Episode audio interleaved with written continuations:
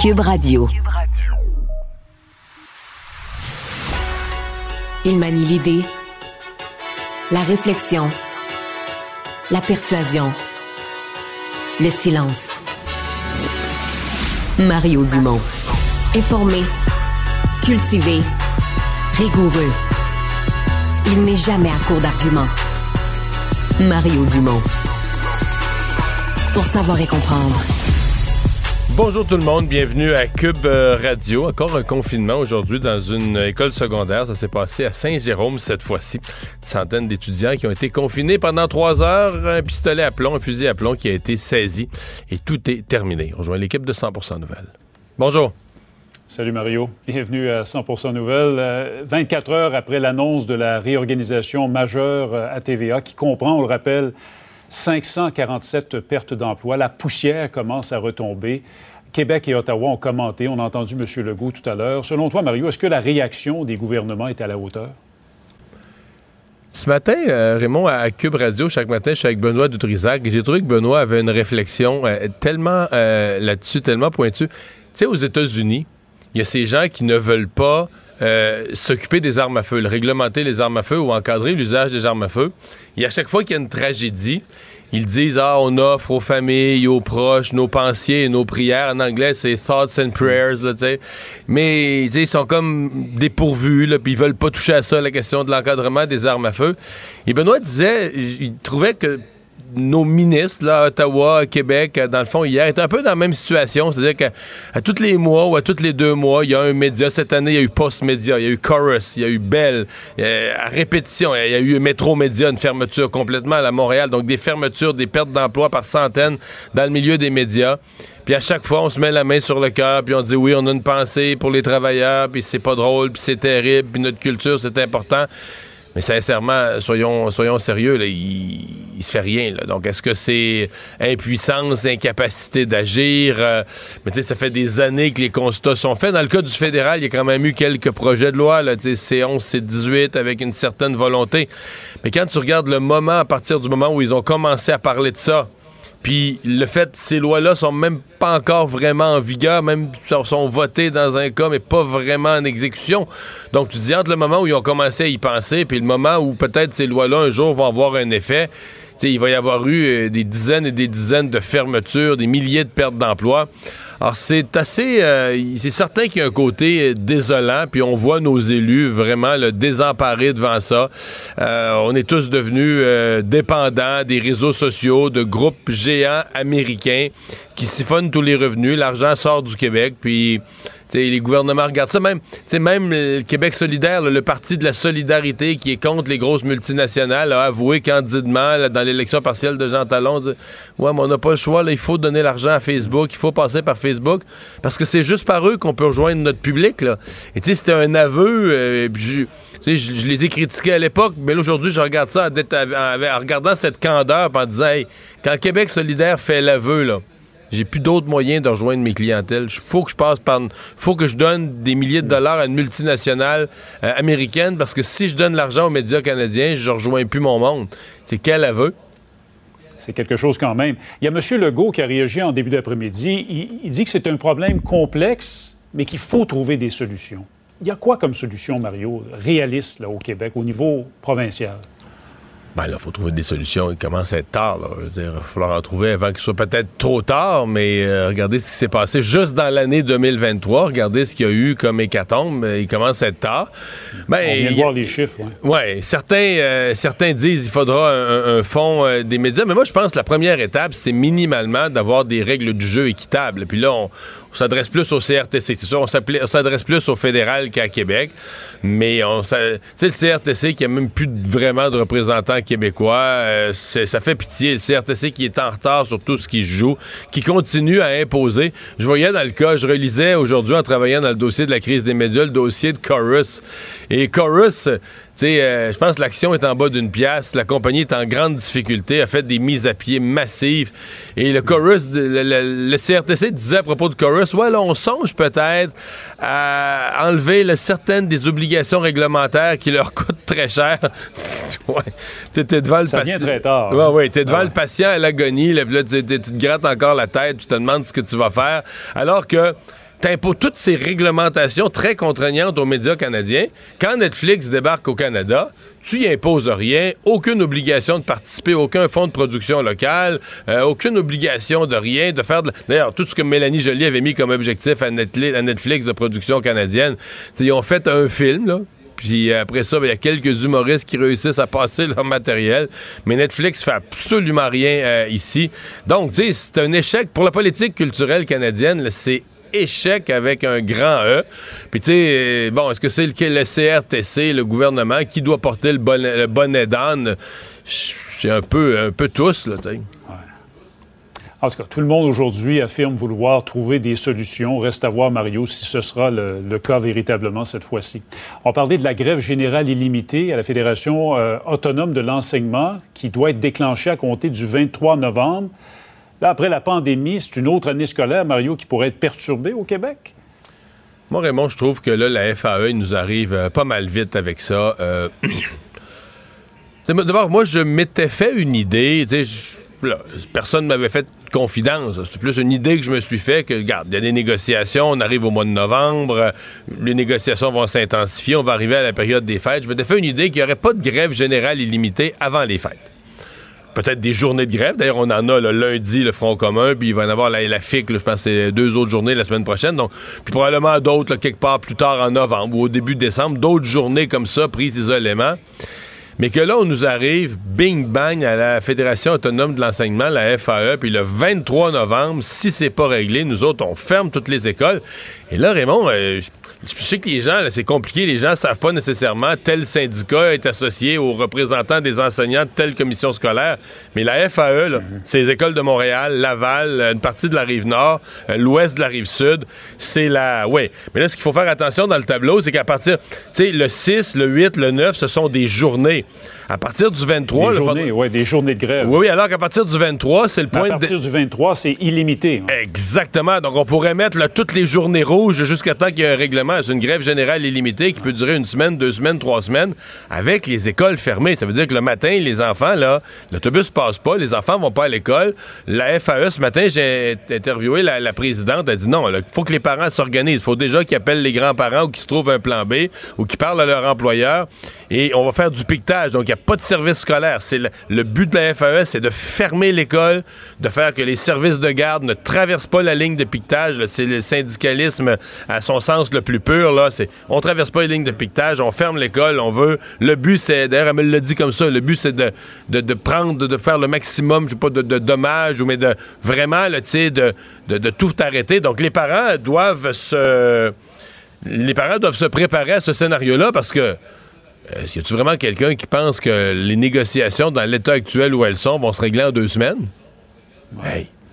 Est-ce que c'est un peu trop vite de la part du syndicat? Moi, je trouve que oui. Qui risque forcément de, se mettre les parents à dos, la population en général à dos? Ben, moi, je trouve que oui, d'autant plus que, euh, on l'a souligné au début, c'est, l'année scolaire, euh, ben, l'année scolaire passée là, aurait été la seule normale. On a eu deux années avant euh, qui ont été très fortement affectées par la pandémie, puis des, des semaines, des mois pas d'école, puis de l'enseignement à distance.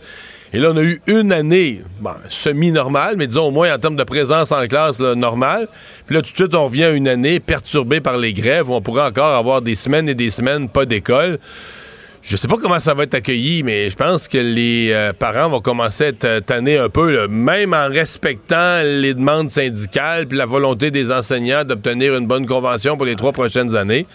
Je suis pas certain que ça va être si bien accueilli comme moyen de pression. Alors, c'est à suivre. Un mot en terminant sur la bande de Gaza. Il y a encore des évacuations vers l'Égypte aujourd'hui. Un autre groupe de détenteurs de passeports étrangers a pu quitter Mario, mais toujours pas de Canadiens. Euh, Yves-François Blanchet, le chef du Bloc québécois, disait hier c'est la preuve comme quoi le Canada pèse pas très lourd dans la balance. Le hmm. Canada est ignoré. Qu'est-ce que tu en penses? Ben, je, pense qu'on commence à le sentir que le Canada pèse pas énormément lourd dans la balance. J'ai entendu, je pense que juste avant dîner, le ministre Bill Blair a laissé entendre qu'il y avait quand même de l'espoir que dans les prochains jours, des Canadiens pourraient quitter. C'est une bonne nouvelle en soi qu'on commence à avoir minimalement ce point de passage fonctionnel euh, pour que des blessés puissent aller se faire soigner à l'extérieur, euh, que des étrangers puissent quitter, que des vifs puissent entrer aussi ou que des les éléments nécessaires, disons, un réapprovisionnement minimalement humanitaire de ces populations-là soit possible. Ça, il faut quand même le voir comme une bonne nouvelle parce que pendant les premiers jours de la guerre, il n'y avait rien de ça qui était possible. Mais c'est pas. Il n'y a, rien de, bon augure dans ce conflit-là présentement, parce que je sais pas si. Euh, t'as entendu, le Hezbollah commence à parler d'une guerre totale, de, provoquer un embrasement à toute la région. Donc, c'est une. Euh, c'est une situation très tendue là-bas. Ça ne s'améliore pas, effectivement. Mario, merci beaucoup. Bonne fin de semaine. Au revoir. Pour savoir ce qu'il y a à comprendre, Mario Dumont. Le Publisac, euh, c'est officiellement euh, terminé. Euh, aujourd'hui, bon, la, la, la, la, compagnie qui le publiait, là, qui, s'en occupait, c'est précisé un peu sa pensée et a expliqué son nouveau son nouveau produit qui va remplacer le Publisac.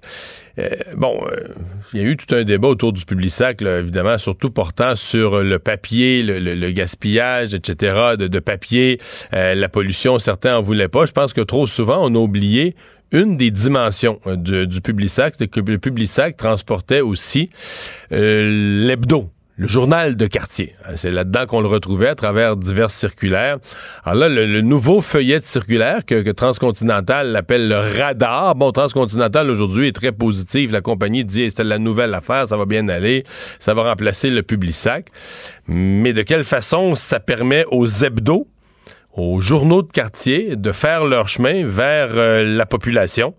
Benoît Chartier est président du conseil d'administration d'Hebdo Québec. Euh, bonjour, Monsieur Chartier. Bonjour, M. Dumont. Eh, parlez-nous un peu de ce que ça signifie pour vous, la nouvelle d'aujourd'hui. Ben, nous, ça remet totalement en question notre modèle d'affaires au niveau de notre distribution. Là, euh, faut comprendre que depuis euh, plus de 40 ans, les aides-d'eau du Québec, euh, dans l'ensemble du Québec, là, étaient distribués par le Publisac euh, bon, depuis 40 ans. C'est-à-dire que le, journal de quartier ou le, ou le journal d'une ville ou d'une grande ville était distribué, était inclus dans le sac. Le sac était distribué porte à porte avec les circulaires. Et là, ben ça, tout prend le bord, tout ça prend le bord aujourd'hui. Et euh, nous, on doit revoir notre modèle d'affaires pour notre distribution. On a deux options là, soit d'aller vers euh, une distribution par dépôt, là, c'est-à-dire dépanneur, épicerie, pharmacie. ou bien on utilise Post Canada pour nous distribuer, mais M. Dumont, Post Canada, c'est trois, quatre fois de prix. Là. De Publisac. De Publisac, exactement. Ouais, je pense pas qu'il y y a beaucoup d'hebdos qui nagent dans les profits, là, qui, ont des, des, surplus budgétaires pour se lancer dans des dépenses supplémentaires. Non, non, non, non. Euh, ben, vous savez, la semaine qu'on a eue, là, euh, au niveau des médias québécois, là, alors euh, nous, on fait carrément partie de de cette de, cette tempête-là parfaite. Donc, on nage pas dans les surplus. Et là arrive cette histoire-là. Puis l'ironie, l'ironie de l'histoire, M. Dumont, on s'en est parlé peut-être quelques fois là, depuis le début de la saga du Publisac, c'est que les, autant sur l'île de Montréal qu'à travers le à travers le Québec, les gens vont continuer à recevoir autant de papier qu'avant. Au lieu que ça soit dans un sac, ils vont le recevoir vers le facteur. Alors, au niveau de la pollution, puis tout ça, je ne sais pas si. Euh, puis nous, ben, on fait les frais de tout ça, là, bout de la ligne. Alors, je suis pas sûr si la mairesse Plante là, avait.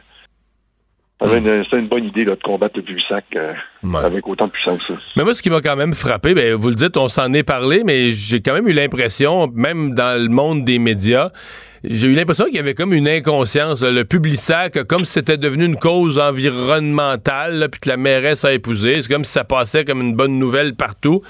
J'ai l'impression que peu de gens ont, soit n'ont pas pris conscience, ou pas, soit n'ont pas voulu le voir, mais la conséquence pour des hebdos, qui sont, dans la plupart des cas, là, y a, dans la plupart des endroits, c'est le seul contact restant avec les nouvelles de son, de son quartier, de, de ses, de son, ses élus, ses élus locaux, son conseiller municipal, les débats, les annonces, qu'est-ce qui se passe? C'est le dernier lien, là. Ben, c'est, le dernier lien, c'est le dernier lien. Puis, euh, euh, sans ce lien-là, euh, nécessairement, où, où on change de, de, technique de distribution, ça coûte plus cher. Puis là, faut pas aller bien loin. Prenez l'exemple de Métro Média à Montréal. Là. Ça n'a pas duré longtemps, là, sans Publisac, là, Métro Média. Là. Il y a eu 15 journaux qui sont fermés, une trentaine de journalistes euh, qui, ont perdu leur emploi. Malgré que je pense que les hebdos en région sont plus résilients là, que, ceux qui étaient sur l'île de Montréal. Là, on s'entend, là. Euh, ils jouent un rôle primordial dans leur ville. Ils ont leur appui aussi euh, euh, de leur annonceur, ainsi de suite. Sauf que c'est sûr que les gens là n'étaient pas conscients de tout ça, mais en même temps, tout ça découle euh, du de la réglementation qui est partie de l'île de Montréal. Et là, ça amène, puis on peut pas leur en vouloir, là, on, ça amène le transcontinental à, à, regarder, à regarder tout ça. Ils veulent être légal dans leur distribution. Alors, ils sont obligés de prendre un autre produit, euh, puis passer un autre canal de distribution par Post Canada. Mais il y a autant de papier qui est distribué semaine après semaine, M. Dumont, à travers le Québec. Ouais.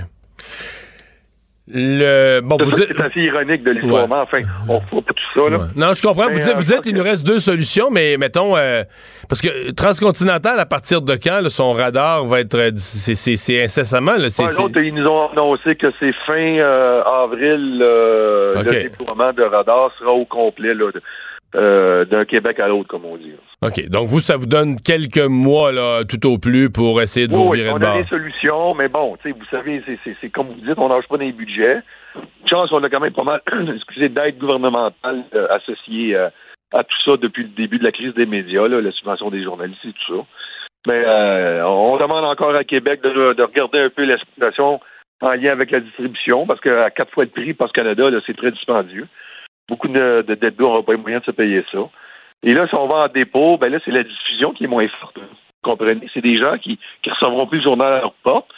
Euh, bon, peut-être qu'ils vont faire la démarche pour aller se le procurer euh, au dépanneur à la pharmacie, mais euh, c'est sûr qu'encore une fois, c'est peut-être la nouvelle qui est moins, qui a une moins grande fluidité au niveau de la nouvelle. Là. Ouais. Ouais. Et puis c'est pas bon. C'est pas bon pour personne, c'est pas bon pour la communauté c'est pas bon pour le propriétaire du journal, euh, c'est pas, pas bon pour le journaliste. Ça va créer des déserts journalistiques peut-être. Il y a certaines régions peut-être qui vont euh, qui vont couper le fil, là, puis qui, vont avoir des déserts journalistiques. Mais c'était ma question, là. Il risque d'en périr au combat. Ah, il y en a qui vont vraiment pas passer à travers. C'est ça qui est triste, puis c'est ça qu'il faut pas en région. Euh, je veux pas diminuer des journaux là, de quartier à Montréal, là, mais euh, perdre un journal à La Tuque, en perdre un à Shawinigan ou en perdre un à Saint-Georges-de-Beauce ou à Actonville. On veut pas ça, là. Euh, les conseils de, ville doivent être, être continuer d'être suivis. Euh, on doit, si les gens doivent euh, être informés de ce qui se passe dans leur communauté, là, c'est important. C'est notre culture aussi qui est en jeu, M. Dumont, là. Et ainsi de suite, là. Alors, c'est tout un défi. Eh bien, on va surveiller ça. De votre côté, est-ce que, bon, la, dans toute cette saga-là, est-ce que la mairesse de Montréal, vous avez dit tout à l'heure, elle n'a pas bien mesuré, mais est-ce qu'elle a accepté de, de, vous rencontrer? Est-ce que vous avez l'impression que dans son équipe, on a euh, regardé à fond la question? Moi, j'ai rencontré, moi, j'ai témoigné, M. Dumont, en commission parlementaire, euh, pas en commission parlementaire, excusez, en commission municipale, à la ville de, à la ville de Montréal, à titre de président d'Hebdo-Québec. Même si on n'avait pas de membres sur l'île de Montréal, parce que Métro-Ville ne faisait pas partie de notre association Hebdo-Québec, je suis allé témoigner plusieurs fois. J'ai fait de la pression énormément sur plusieurs membres du conseil de ville pour leur expliquer que ça n'avait aucun sens. Ils ont une fixation sur le sac qui, moi, dans mon, à, mon, sens, à moi, est incomprenable. Et euh, ils ont gagné, ils ont tué le sac à Montréal. Ça, il y a eu 30 journalistes qui ont perdu leur job. Il y a 15 journaux qui ont fermé. Il y a eu faillite. je suis d'accord qu'il y a eu quelqu'un qui est parti avec des dividendes, et ainsi de suite. Mais au-delà de ça, là, euh, si le Publisac existait encore aujourd'hui, je suis de Montréal, M. Dumont, euh, Métro Média serait encore en affaire aujourd'hui. Mais là, tu sais, moi, j'ai toujours l'impression que le Publisac, là, on, on distribue pas de l'arsenic, là, euh, porte à porte, là. C'est du papier qui est recyclé, ça, au Québec, là. On est les plus grands recycleurs de papier au Québec, euh, au monde même, il, paraît. Alors, euh, tu sais, on faisait partie d'une roue circulaire avec le papier, puis tout ça. Et là, ben non, il y, a, une fin de non-recevoir du bureau de la mairesse, ainsi de suite. Moi, je trouve que la mairesse, elle a, elle a du sang de journaliste sur les mains aujourd'hui. Hmm. Même si je dis que c'est pas de sa faute, c'est le contexte global des médias sur la planète qui a créé la, disparition des quand, quand, tu as un, contexte global négatif puis que tu empires le cas à un endroit précis, ben tu, tu, tu rachèves là, les, les plus fragiles. Exactement, exactement, exactement. C'est une porte de sortie facile de la mairesse. Je pense que puis le pire, c'est que je trouve qu'on revient au point de départ parce qu'il y a autant de papier qui est distribué. J'ai su qu'elle avait fait une crise comme ça parce qu'elle avait compris que euh, TC contournait le règlement municipal. Elle, a fait des pressions auprès de, du premier ministre Trudeau pour arrêter ça, mais je ne pense pas que M. Je pense que M. Trudeau a d'autres problèmes que d'arrêter la distribution de, de, de, de, pamphlets publicitaires par Post Canada qui fait un demi-milliard de déficit par année. Alors. Euh, Bien, on va vous souhaiter, à vous et à tous vos hebdos, la meilleure des chances. Benoît Chartier, merci beaucoup. Bien gentil. Euh, dites-vous que la presse hebdomadaire québécoise est résiliente. Alors, on va, on va faire notre possible. On se croise les doigts. Au revoir. OK. Au plaisir. Il nage avec les mots des politiciens comme un poisson dans l'eau. Mario Dumont. Pour savoir et comprendre. Cube Radio. Francis Gosselin. Économiste. Tout ça, ils l'ont échappé. Consultant. C'est quand même pas une petite affaire. Auteur. C'est moins politiquement populaire. Francis Gosselin. Pour savoir et comprendre l'économie. Bonjour Francis. Salut Marie. Alors, des réactions nombreuses, entre autres au niveau politique, là, la, aux coupures chez TVA. Et euh, question que je me pose, moi, est-ce que les politiciens, euh, tu sais, dans le fond, est-ce qu'ils font des ballons aujourd'hui parce qu'il faut dire quelque chose ou est-ce qu'ils ont la moindre idée de solution, là?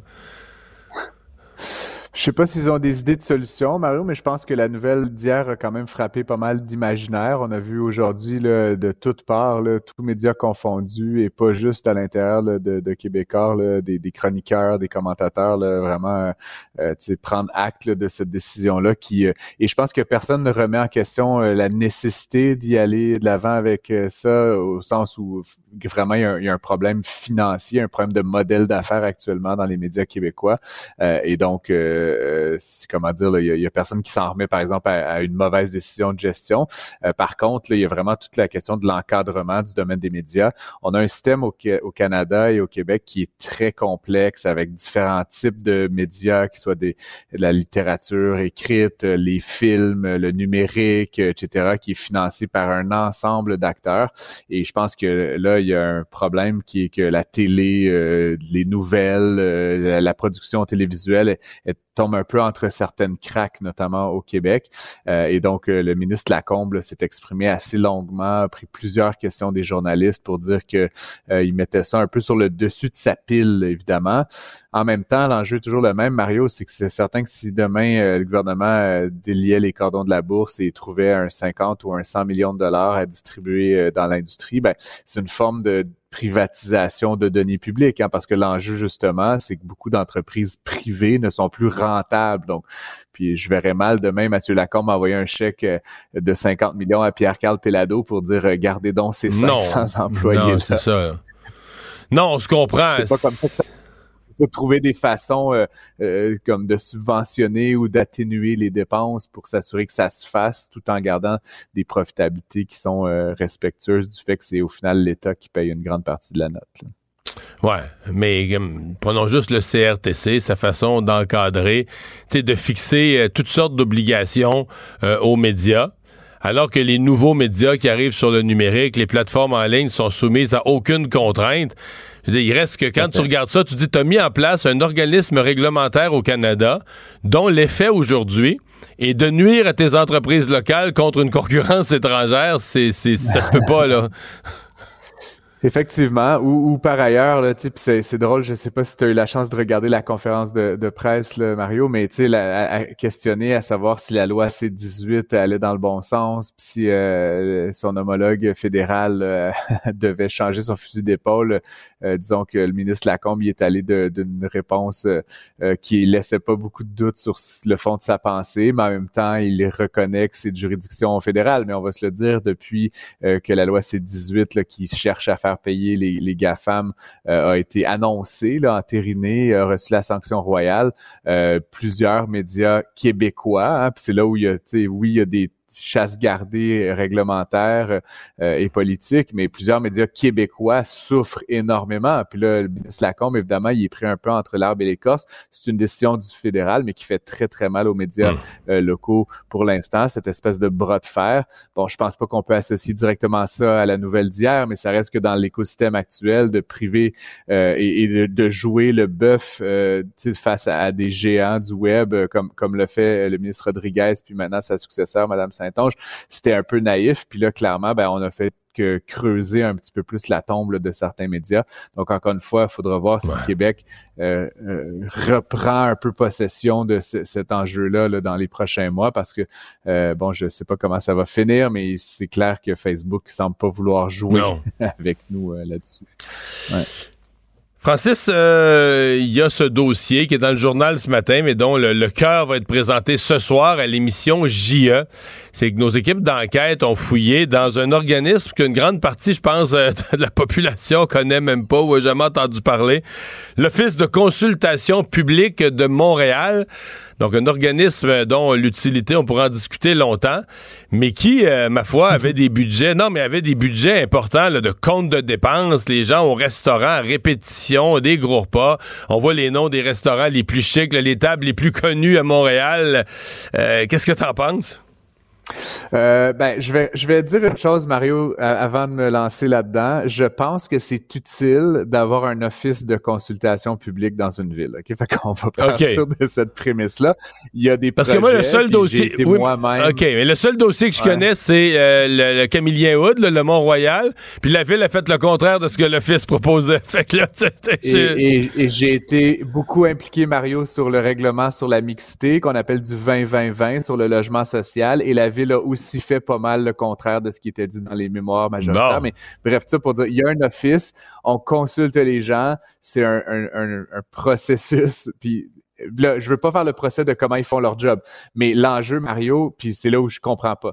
Moi, demain matin, tu me nommes en charge de faire de la consultation publique. Mario, je vais faire de la consultation publique. Je vais inviter les gens à venir dire leur opinion, à, à écrire des mémoires, je vais produire des rapports. Mais quand j'apprends que ces gens-là vont à Paris. Mais à répétition en voyage, pour là. Faire de la à répétition pour, pour benchmarker ce que font les Parisiens. Mais il me semble que sur Zoom, ça se ferait quand même. Je veux dire, euh, tu veux voir les consultations publiques? Là, et donc, là, ils vont à Paris, des notes de restaurant de 350 dollars. Mario, je suis allé souvent à Paris dans ma vie. Je, peux te donner des bonnes adresses qui ne coûtent pas 350 dollars. C'est une ville chère, mais quand même. Et donc, d'apprendre que cet organisme-là, déjà qui est perçu, Mario, comme tu le dis, comme étant relativement déconnecté de la réalité des Montréalais, un peu hautain, qui entretient un genre de rapport avec quelques lobbyistes et, quelques personnes influentes qui ont les moyens d'écrire des mémoires, permettent d'aller faire des grands voyages à l'étranger pour Dieu ne sait quoi. je veux dire, encore une fois, je, n'ai aucune explication rationnelle pour laquelle un office de consultation publique d'une ville comme Montréal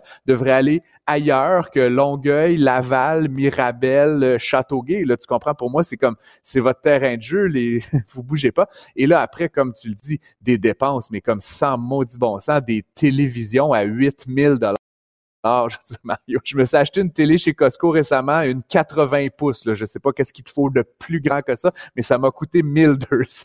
c'est une très bonne télévision. Fait que je veux dire, à un moment donné, c'est sûr que quand c'est l'argent des autres, on, est peut-être un petit peu plus lax sur la dépense, mais c'est un pattern répété. Et ce qui me choque quand même, Mario, c'est que la personne largement responsable de ça, c'est Madame Dominique Olivier, qui était à la tête de l'OPCM, et guess what, qui est maintenant la présidente du comité exécutif et qui nous qui, est censé, oui, mais qui est censé réviser les dépenses de Montréal pour la sortir du trou. à la ville de Montréal, c'est donc difficile. Mais m'ont dit, on peut-tu imaginer un pire casting pour notre ville que quelqu'un qui se la joue euh, euh, gouverneur général avec l'argent des Montréalais? Et donc, encore une fois, pour moi, il y a vraiment quelque, j'espère qu'on va, puis là, rajoute à l'injure, Mario, l'Office de consultation publique refuse de répondre aux questions des journalistes. Je veux dire, comme s'ils étaient redevables de rien. Ils disent que c'est un organisme indépendant, mais qui est à 100% financé par la ville. Donc, à un moment donné, il faut qu'il y ait un minimum de reddition de comptes. Je sens qu'il va y avoir un peu de pression qui va être mise là, sur Madame Plante et, sur son administration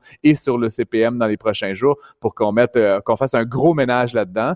Euh, je devine aussi que le bureau de, l'inspecteur général de, de Montréal va vouloir aussi euh, s'intéresser à ça parce qu'honnêtement, il y a des normes là, quand on est fonctionnaire, là, puis je pense pas que des repas à 350 dollars pour deux, ça fasse partie des normes. Mais d'autant plus, Francis, euh, toi, tu es, dans le monde des affaires, tu es consultant, tout ça, si tu fais un repas, tu peux aller manger avec quelqu'un, exemple, parce que tu voudrais qu'il devienne ton client. Tu comprends? Puis euh, il pense avoir. Tu vas aller manger ensemble, on va jaser de ça, conclue le repas, excellent, j'aime vraiment ton approche, je vais faire affaire avec toi.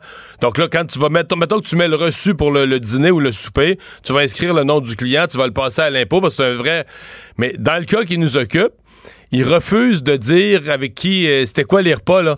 Fait qu'on sait même pas, on peut même pas, on peut même pas avoir la certification que c'était vraiment parce que je sais pas avec qui tu peux aller manger un office de consultation publique là. Comment tu peux faire des lunchs d'affaires C'est ce que je te dis Mario, qui qui, qui est-ce que tu essaies d'impressionner là, t'es l'office de consultation publique de Montréal. Pourquoi tu vas à Paris pour trouver des clients là, ou des partenaires. Tout ça n'a aucun sens pour moi, Mario. Puis comme je te dis, c'est un domaine que je connais bien et je sens que c'est clairement un domaine où on avait beaucoup d'argent public, aucune reddition de compte. Puis, tu sais, euh, final, le clou final de cette histoire-là, euh, l'ancien secrétaire général de CPM, Luc Doré, c'est quelqu'un qui a déjà été condamné à, l'époque, euh, quand il était chef de cabinet, pour une fraude de 34 000 dollars pour abus de, des deniers publics. Donc là, c'est comme, c'est comme le, le, bout de la marde.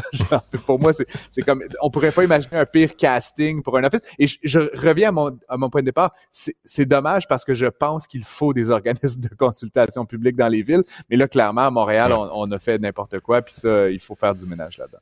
Tu nous as gardé informés à intervalles réguliers de, de la situation de Sam Bankman-Fried, là, euh, de, FTX, la compagnie de l'entreprise qui faisait dans les crypto-monnaies. Eh bien, euh, il y a une sentence qui est tombée devant le tribunal une sentence, Mario, qui est tombée hier et, qui a été décidée par les jurés en moins de quatre heures. Puis selon ce que j'écoutais cet après-midi sur le site du New York Times, ça l'a inclus un lunch. donc, Ils n'ont pas délibéré longtemps. C'était pas des non, non. Puis tu sais, certains pensaient que ça pourrait prendre plusieurs jours, qu'il y aurait des gens qui se légueraient avec Sam Bankman-Fried. Malheureusement, ça semble avoir été unanime très rapidement. Donc, il a été reconnu coupable sur les sept chefs d'accusation, euh, essentiellement fraude euh, euh, blanchiment d'argent, complotisme. Euh, donc vraiment, ça n'augure pas bien. Je suis un peu triste, Mario, parce que je ne pourrais plus t'en parler. Ah oui, c'est comme fini là. Très entertaining cette saga, c'est un peu la fin. On va simplement devoir attendre en mars prochain pour connaître la sentence. C'est quand même un délai qui est assez long, mais M. Bankman-Fried fait face à 110 ans de peine maximale. Ah donc pour un jeune homme de 31 ans, c'est quand même une perspective si tu... peu pour nos mémoires, si tu nous rappelais en version simplifiée son crime, c'est comme s'il a volé, fait disparaître euh, de l'argent des crypto-monnaies de, de, déposants qui avaient déposé chez FTX leur, euh, leur crypto-monnaie, leur argent, dans le fond. En fait, il y a deux choses, Mario. Le fait que ce soit des crypto-monnaies, ça c'est simplement dire qu'il y avait peu de régulation, donc peu d'analyse. Mais si on compare ça à ce que ferait une banque en dollars là, normal, c'est comme si tu allais chez n'importe quelle banque que tu déposais ton chèque de paye, tu disais je veux mettre 1000 dollars dans, mon compte d'épargne, puis que le banquier il se tournait de bord puis allait jouer ça euh, sur les marchés. Là, tu comprends? C'est-à-dire que l'argent, toi en principe, quand tu le déposes dans un compte d'épargne, il est supposé d'être là, il est supposé être accessible. Le banquier il peut pas aller s'amuser avec, euh, investir dans Lyon électrique, puis euh, Tesla, puis, euh, puis n'importe quoi. Je veux dire, il est supposé de, de garder ton argent en encaisse, puis il y a des sortes de ratios là, dans les banques, c'est assez compliqué. Ce que M. Bankman-Fried a fait, il a collecté de l'argent des déposants, et là, on parle pas de 1000 dollars, on parle de milliards de dollars, à peu près 8 milliards de dollars qui manqueraient maintenant, qu'il a lui-même prêté à l'autre branche de sa compagnie qui s'appelait Alameda Research, qui elle faisait justement des placements spéculatifs. Euh, et donc euh, les crypto-monnaies se sont effondrées. Euh, donc le, 1000 dollars symbolique que je te disais, donc le 8 milliards en valait plus que la moitié et le tiers. Puis éventuellement, quand les déposants sont venus puis ont demandé leur argent, ben il y en avait plus. Et donc ça a amené à la faillite de FTX et de Alameda Research simultanément. Ce qui est un peu paradoxal, Mario, c'est qu'en fait les crypto-monnaies ont redoublé de valeur hein, depuis euh, pareille date l'an dernier. Là, ça a eu une augmentation d'à peu près 100 On n'est pas revenu au niveau d'antan, mais ça a quand même repris beaucoup de valeur. Puis certains déplacements que M. Bankman-Fried avait fait euh, se sont avérés brillants. Donc apparemment, selon certains analystes, ça se pourrait que les déposants n'aient pratiquement pas perdu d'argent, mais c'est un peu comme une genre de conjonction euh, chanceuse là, des, des, des, des, des faits qui ne lui qui ne lui vaudra pas un pardon là, pour sa sa, gestion jugée criminelle. Exactement. Je me pose quand même la question en terminant, Mario, c'est comme un gars de 31 ans, puis tu sais, oui, il a commis une, faute grave, majeure, mais tu sais, c'est certainement un des cerveaux les plus intelligents de cette génération-là, dans cet univers-là immensément complexe. Je me demande, tu sais, un peu comme dans les films, tu sais, est-ce qu'on pourrait pas le mettre à contribution, tu sais, pour la société américaine de, tu sais, partir à la chasse aux méchants ou faire de meilleures lois d'encadrement, parce que là, le faire croupir en prison pour le reste de sa vie, c'est comme un mauvais usage de ce cerveau-là mais en même temps, c'est amplement mérité, euh, je pense. Merci, Francis. Bonne fin de semaine. Je t'en prie. À lundi. Écoutez Francis Gosselin à l'animation du balado Prends pas ça pour du cash. Disponible en tout temps sur l'application et le site cubradio.ca. La plateforme audio et vidéo où les contenus francophones sont fièrement en vedette. Mario Dumont. Une mémoire infaillible. Impossible de lui en passer une petite vite. L'exercice lui-même Mario Dumont. va faire sortir plus de vérité sur ce qui s'est véritablement passé à ce moment-là. Gérez donc ça, s'il vous plaît. Isabelle Maréchal. Mais c'est parce qu'à un moment donné, si on paye pas tout de suite, on va payer tout à l'heure. La rencontre, Maréchal Dumont. Bonjour Isabelle. Bonjour Mario. Alors c'est l'émission JE ce soir avec le bureau d'enquête qui ont euh, débusqué euh, des dépenses euh, à l'office euh, de, de consultation, l'office municipal de consultation de Montréal, Euh, des dépenses, ma foi, restaurants, voyages, très très difficiles à expliquer dans le rôle d'un office là qui devrait avoir pour mandat de consulter les Montréalais. Vient Isabelle. s'ajouter à d'autres nouvelles euh, qui sont sorties euh, cette semaine et qui me choquent profondément parce que j'ai l'impression qu'on fait face à un, un laxisme ambiant quand il s'agit de gérer l'argent des contribuables.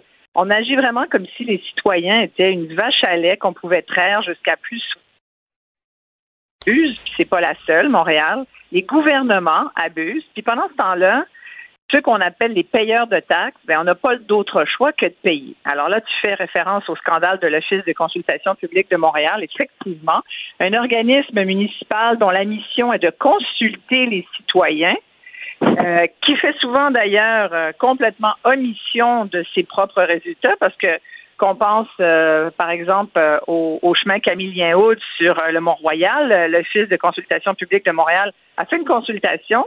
La conclusion, c'est que les citoyens ont dit, ben, on voudrait que le chemin reste ouvert aux Montréalais, aux, voitures, aux véhicules, aux automobilistes montréalais.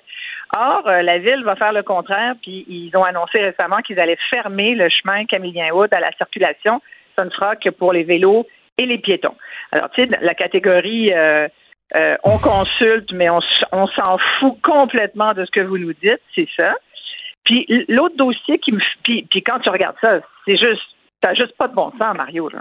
Tu, tu regardes ça, des, restos, euh, des restos coûteux, un nombre de restos par année. Je veux dire, pourquoi d'ailleurs? Puis ils sont tellement occupés apparemment entre 9 et 5 qu'ils n'ont pas le choix, semble-t-il, de se réunir, de se réunir pour l'heure du lunch.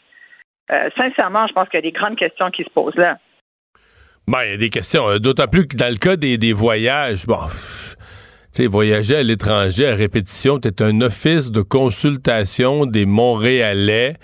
Bon, on me dira, il y a peut-être des, congrès dans le monde qui, re- qui regroupent différents offices de consultation du monde pour voir comment les, autres s'y prennent. Ben, difficile d'expliquer le nombre, la fréquence des voyages, le genre de dépenses qu'il y a dans ces voyages-là. Je trouve ça inexplicable. hein. Puis, sais-tu qu'est-ce qui est le plus choquant, je trouve, c'est que celle qui était à l'époque euh, Dominique Olivier, qui est aujourd'hui, euh, qui était à l'époque donc à l'Office de consultation publique de Montréal, mais qui aujourd'hui est devenue la numéro 2 à la ville. C'est, Valérie Plante, la mairesse, mais elle a choisi comme directrice du conseil exécutif, du comité exécutif, la présidente, c'est Madame Olivier qui, elle, a le mandat de s'assurer que tout balance, que, que l'argent des citoyens montréalais va là où il est le plus urgent de le mettre. Et c'est, c'est, écoute, ça n'a juste pas de bon sens qu'elle soit impliquée dans cette affaire-là. Euh, la mairesse Valérie Plante a dit euh, qu'elle allait, qu'elle lui avait, qu'elle lui accordait encore toute sa confiance, qu'elle, effectivement, que c'était troublant ce qu'on apprenait. Moi, j'ai envie de dire, Madame Plante, c'est plus que troublant. Et, inviter un ancien partenaire d'affaires à manger dans un bar à huîtres à Paris, ton réflexe, c'est de sortir la carte de crédit de la ville de Montréal. Et sincèrement, là, on reproche ça à des propriétaires, leur, euh, euh, leurs états financiers, puis leurs dépenses par Revenu Québec, puis Revenu Canada. Fait que voyons donc, quand tu as la confiance du public, tu peux pas galvauder ça, là. tu peux pas la, la traiter. Pour moi, c'est un manque de respect incroyable. L'autre Ouais. dossier. Il y a, il y a un manque de transparence aussi parce que il y a beaucoup de repas. Parce qu'on sait pas euh, qui qui était invité on au sait pas c'est ça là, exactement. On sait pas qui était là. On sait pas pourquoi il y avait ce repas-là. On sait pas qu'est-ce qui se passe. Il y a euh, il y a, manque de transparence pour un organisme qui se dit euh, indépendant, dit ne pas avoir véritablement à rendre des comptes. Mais quand tu regardes l'administration de ça, tu dis, OK, mais 100% des revenus, là, 100 des, des budgets de l'organisme, ça vient de la ville de Montréal. C'est les taxes des Montréalais. Exactement. Hmm. Ah non, oui, t'allais t'allais dire, il y a un autre dossier qui te choque, toujours dans la même catégorie? Ben, c'est parce que c'est encore là, c'est la- l'argent des contribuables en dessous aussi. Puis je le dis avec tout le respect que le sujet mérite, c'est-à-dire que je veux te parler de l'immigration puis de l'accueil des réfugiés. Puis en même temps, je, je, je- trouve qu'on on prend des décisions au, fédéral notamment parce que cette semaine on a appris que réfléchit euh, face aux besoins criants des citoyens canadiens. On a vu qu'on n'a pas besoin de te refaire toute la discussion sur l'inflation qui touche tout le monde très, très fort ici au Québec, mais dans le reste du Canada aussi.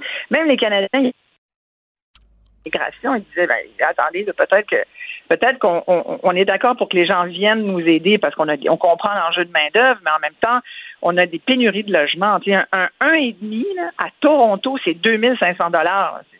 Les gens n'ont même plus les moyens de se payer ça. Il y a des, les travailleurs sont, sont, sont vraiment pris à la gorge. Les gens ont de la difficulté à payer euh, leur propriété quand ils ont la chance de logement disponible. Fait que là, tu veux faire venir 500 000 immigrants au Canada, tu vas les mettre où?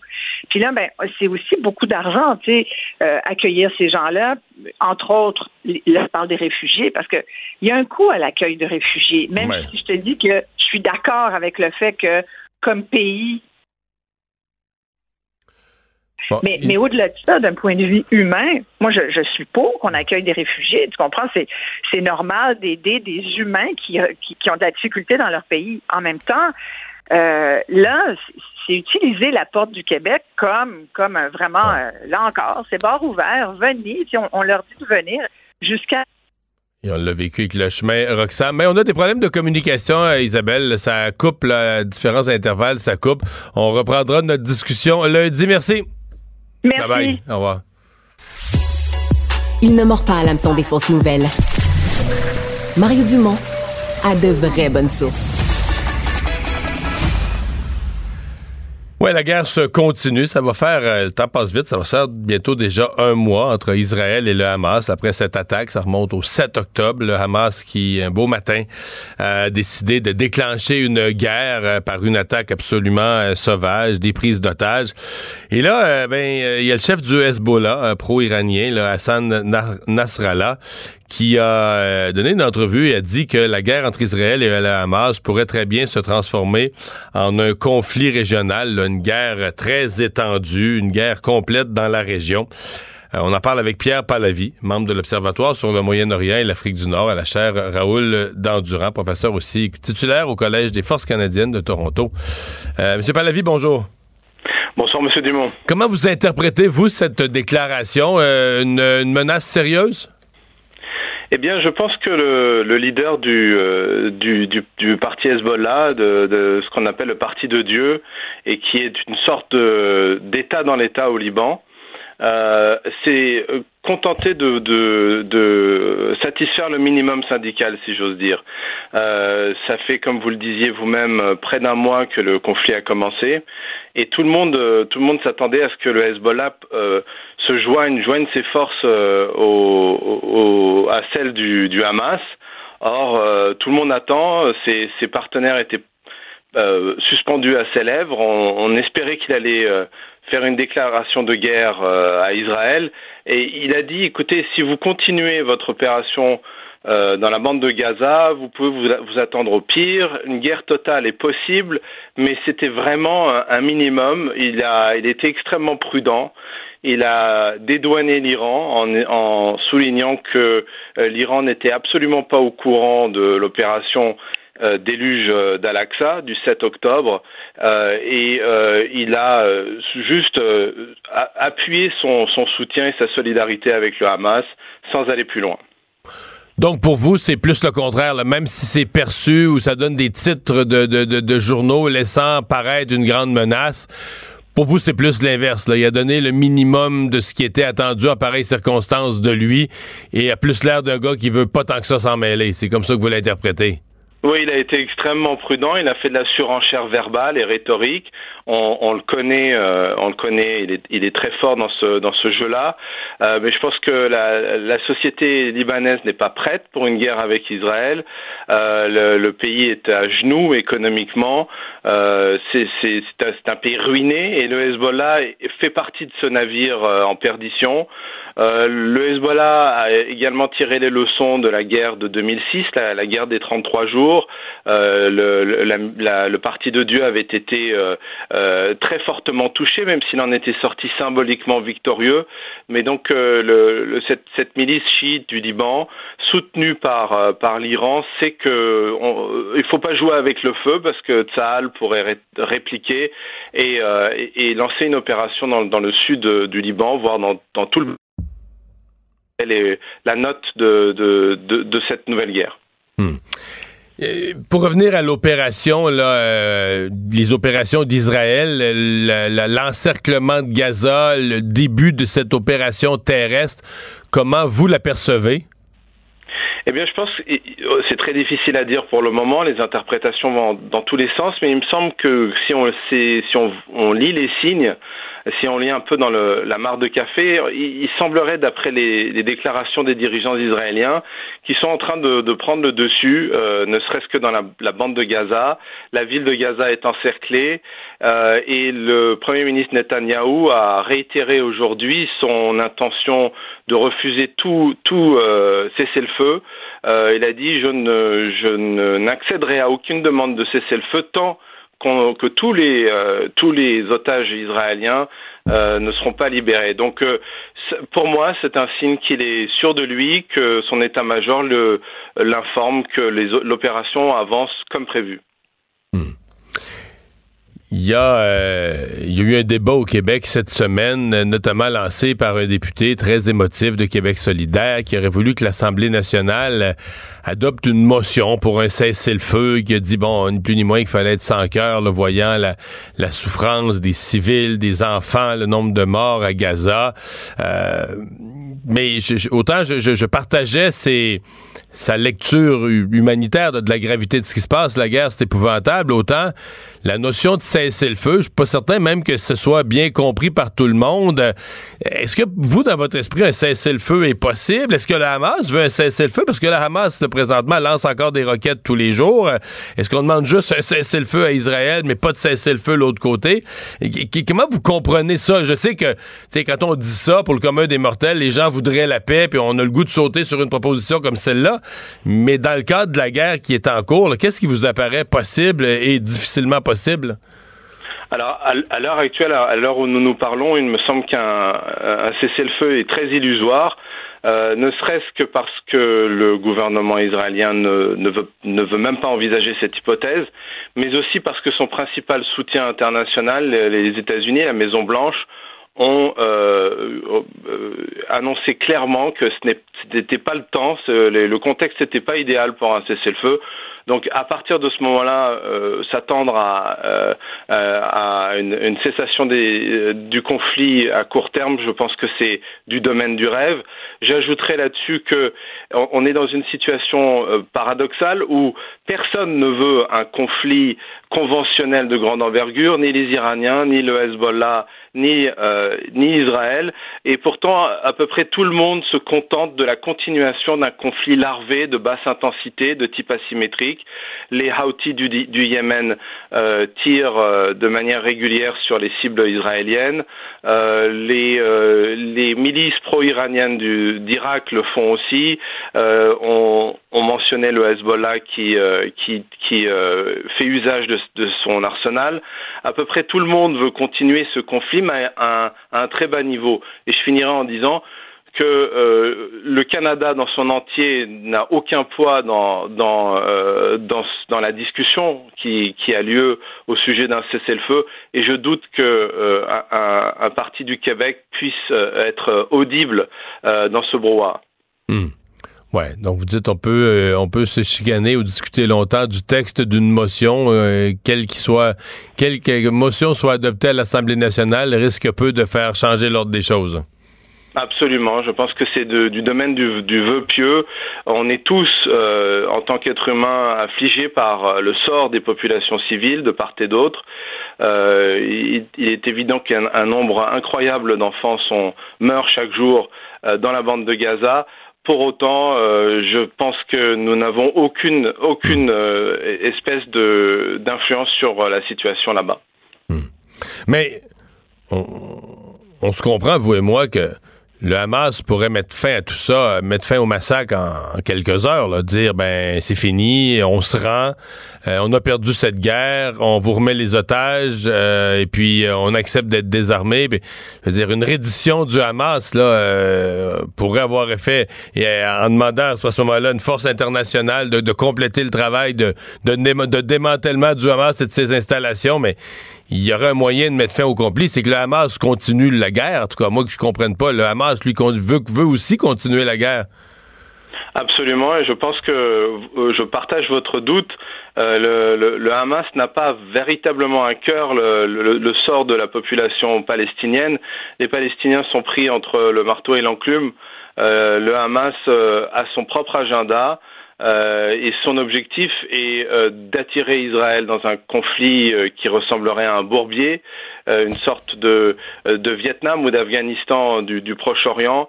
Et les, les morts civiles sont une manière pour le Hamas de discréditer Israël, de faire dérailler les, les accords d'Abraham qui prévoyaient le rapprochement entre Israël et les pays arabes, et de faire ressortir à la fois son rôle et le, celui de l'Iran comme les porte-étendards de la cause palestinienne.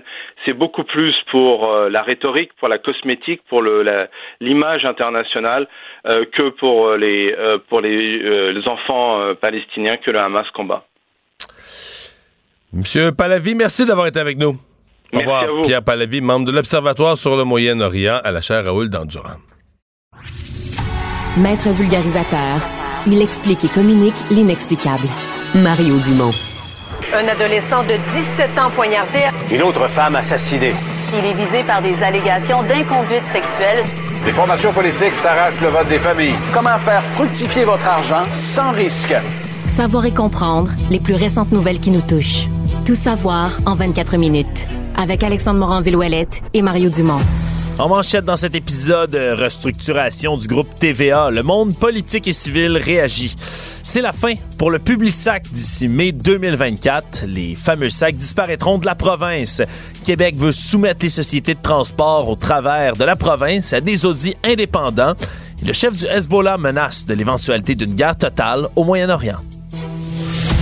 Tout savoir en 24 minutes. Tout savoir en 24 minutes. Bienvenue à Tout savoir en 24 minutes. Bonjour Mario. Bonjour. C'est effectivement la poussière qui retombe là, après les annonces euh, tonitruantes d'hier. Euh, coupe majeure au groupe TVA. 31% des employés qui doivent malheureusement quitter alors qu'on coupe toutes sortes de services, entre autres de production médiatique à l'interne chez le groupe TVA. Restructuration qui touche les médias, qui va regrouper entre autres tous les médias montréalais, tous les médias de Québec aux mêmes endroits, coupure en région également pour l'actualité régionale. Euh, énorme restructuration qui a fait réagir beaucoup dans le monde ouais. politique. Ben, D'abord, je peux te dire une chose qui a fait euh, ce matin dans les bureaux, parce que moi, je passe une bonne partie de ma journée dans les bureaux de TVA. Euh, c'était quelque chose aujourd'hui. Une équipe comme celle de Salut Bonjour, eux, c'est toute la partie technique, les caméramans, pas les gens en ondes, là, eux, euh, ils sont pas touchés, mais les gens hors d'onde, la plupart perdaient leur emploi dans des changements de procédés. Donc, tu sais, tu fais, tu te réveilles un matin, puis tu fais la même émission que la veille, mais en sachant que la moitié de l'équipe, la plupart de ceux qui sont hors d'onde, ben eux viennent d'apprendre, ils viennent de recevoir une lettre en cours de journée hier leur disant qu'ils n'auront plus d'emploi dans quelques mois.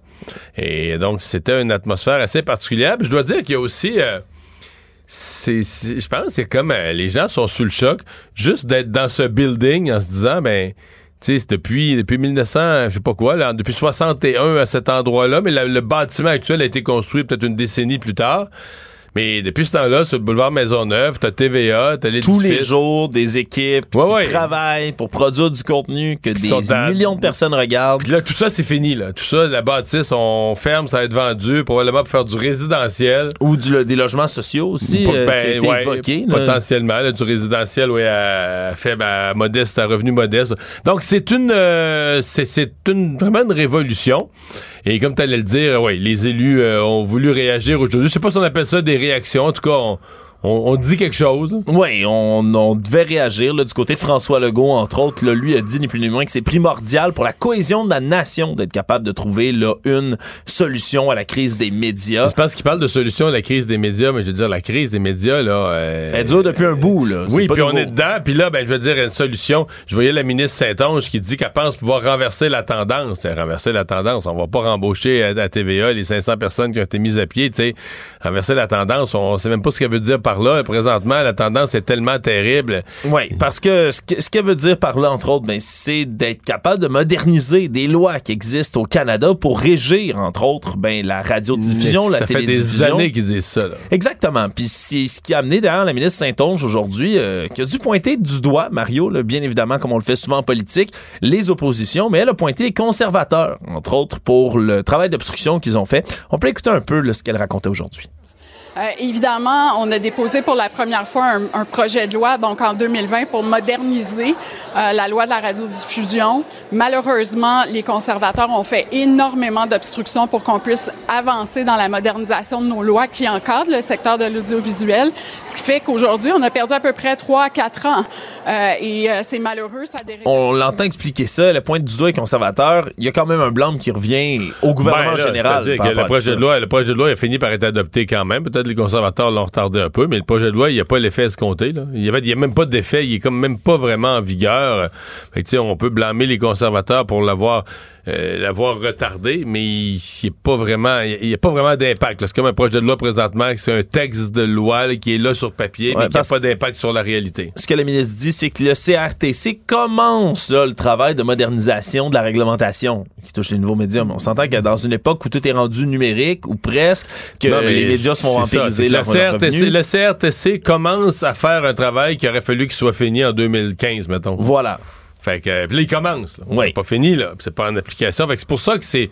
C'est un mois aujourd'hui, je dois dire, la, la réaction de tous les élus, je trouve ça un peu décourageant. Gentil, là. Oui. C'est gentil, euh, belle solidarité, puis tout le monde est là. ben, Oui. Mais sans objet là, pour ce qui est de, de, de- nous amener sur un terrain où il y a des solutions. là. Voilà, donc ce sera, euh, ce sera des solutions à trouver. Dans tous les cas, mais les changements s'en viennent euh, du côté médiatique aussi là, et on verra comment avancent les négociations entre le gouvernement fédéral et les géants du web, parce qu'on se rappelle qu'il y a toujours le boycott de Meta de toutes les nouvelles qui continue d'affecter les médias encore et toujours. C'est aussi vrai pour les hebdos locaux.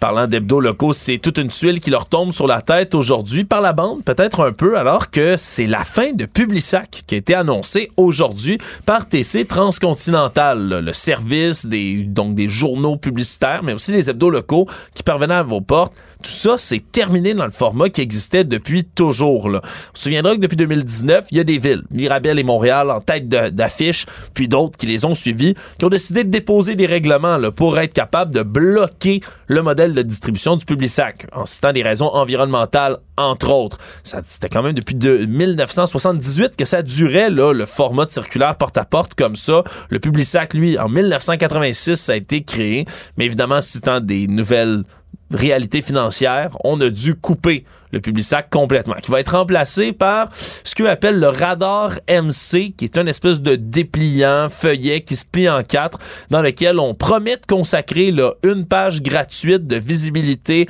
au contenu des hebdos régionaux. Mais on se comprend que c'est pas la même chose que d'aller porter Non, non, porte à porte journal, comme ça là. un journal qui, dans bien des cas, fait un travail qui est absolument unique. On, je veux dire, on lève souvent les- le nez peut-être sur les hebdos régionaux, mais c'est un des seuls moyens vraiment de, de- de voir et de savoir ce qui se passe dans des petites municipalités, dans, chez les élus Ouais, locaux. puis en région, au conseil municipal, qu'est-ce qui se passe à la ville, les annonces, les, les nouvelles, euh, les, les- les projets, les oppositions ou les opposants à des projets. Il y a une, euh, je trouve qu'il y a une perte énorme qu'on n'a pas mesurée. On a eu un débat très, très, très, euh, ben, tu sais, environnemental, idéaliste, le public sac. Euh, c'était comme si c'était devenu, là, on, on distribuait un produit toxique. Puis c'est vrai, là, que en ville, je l'ai vu à certains moments que ça pouvait être mal propre, là, quand c'était pas bien distribué. puis Ouais, puis ça tombe à terre, ça se ramassait à la pluie, ça se ramassait à la pluie.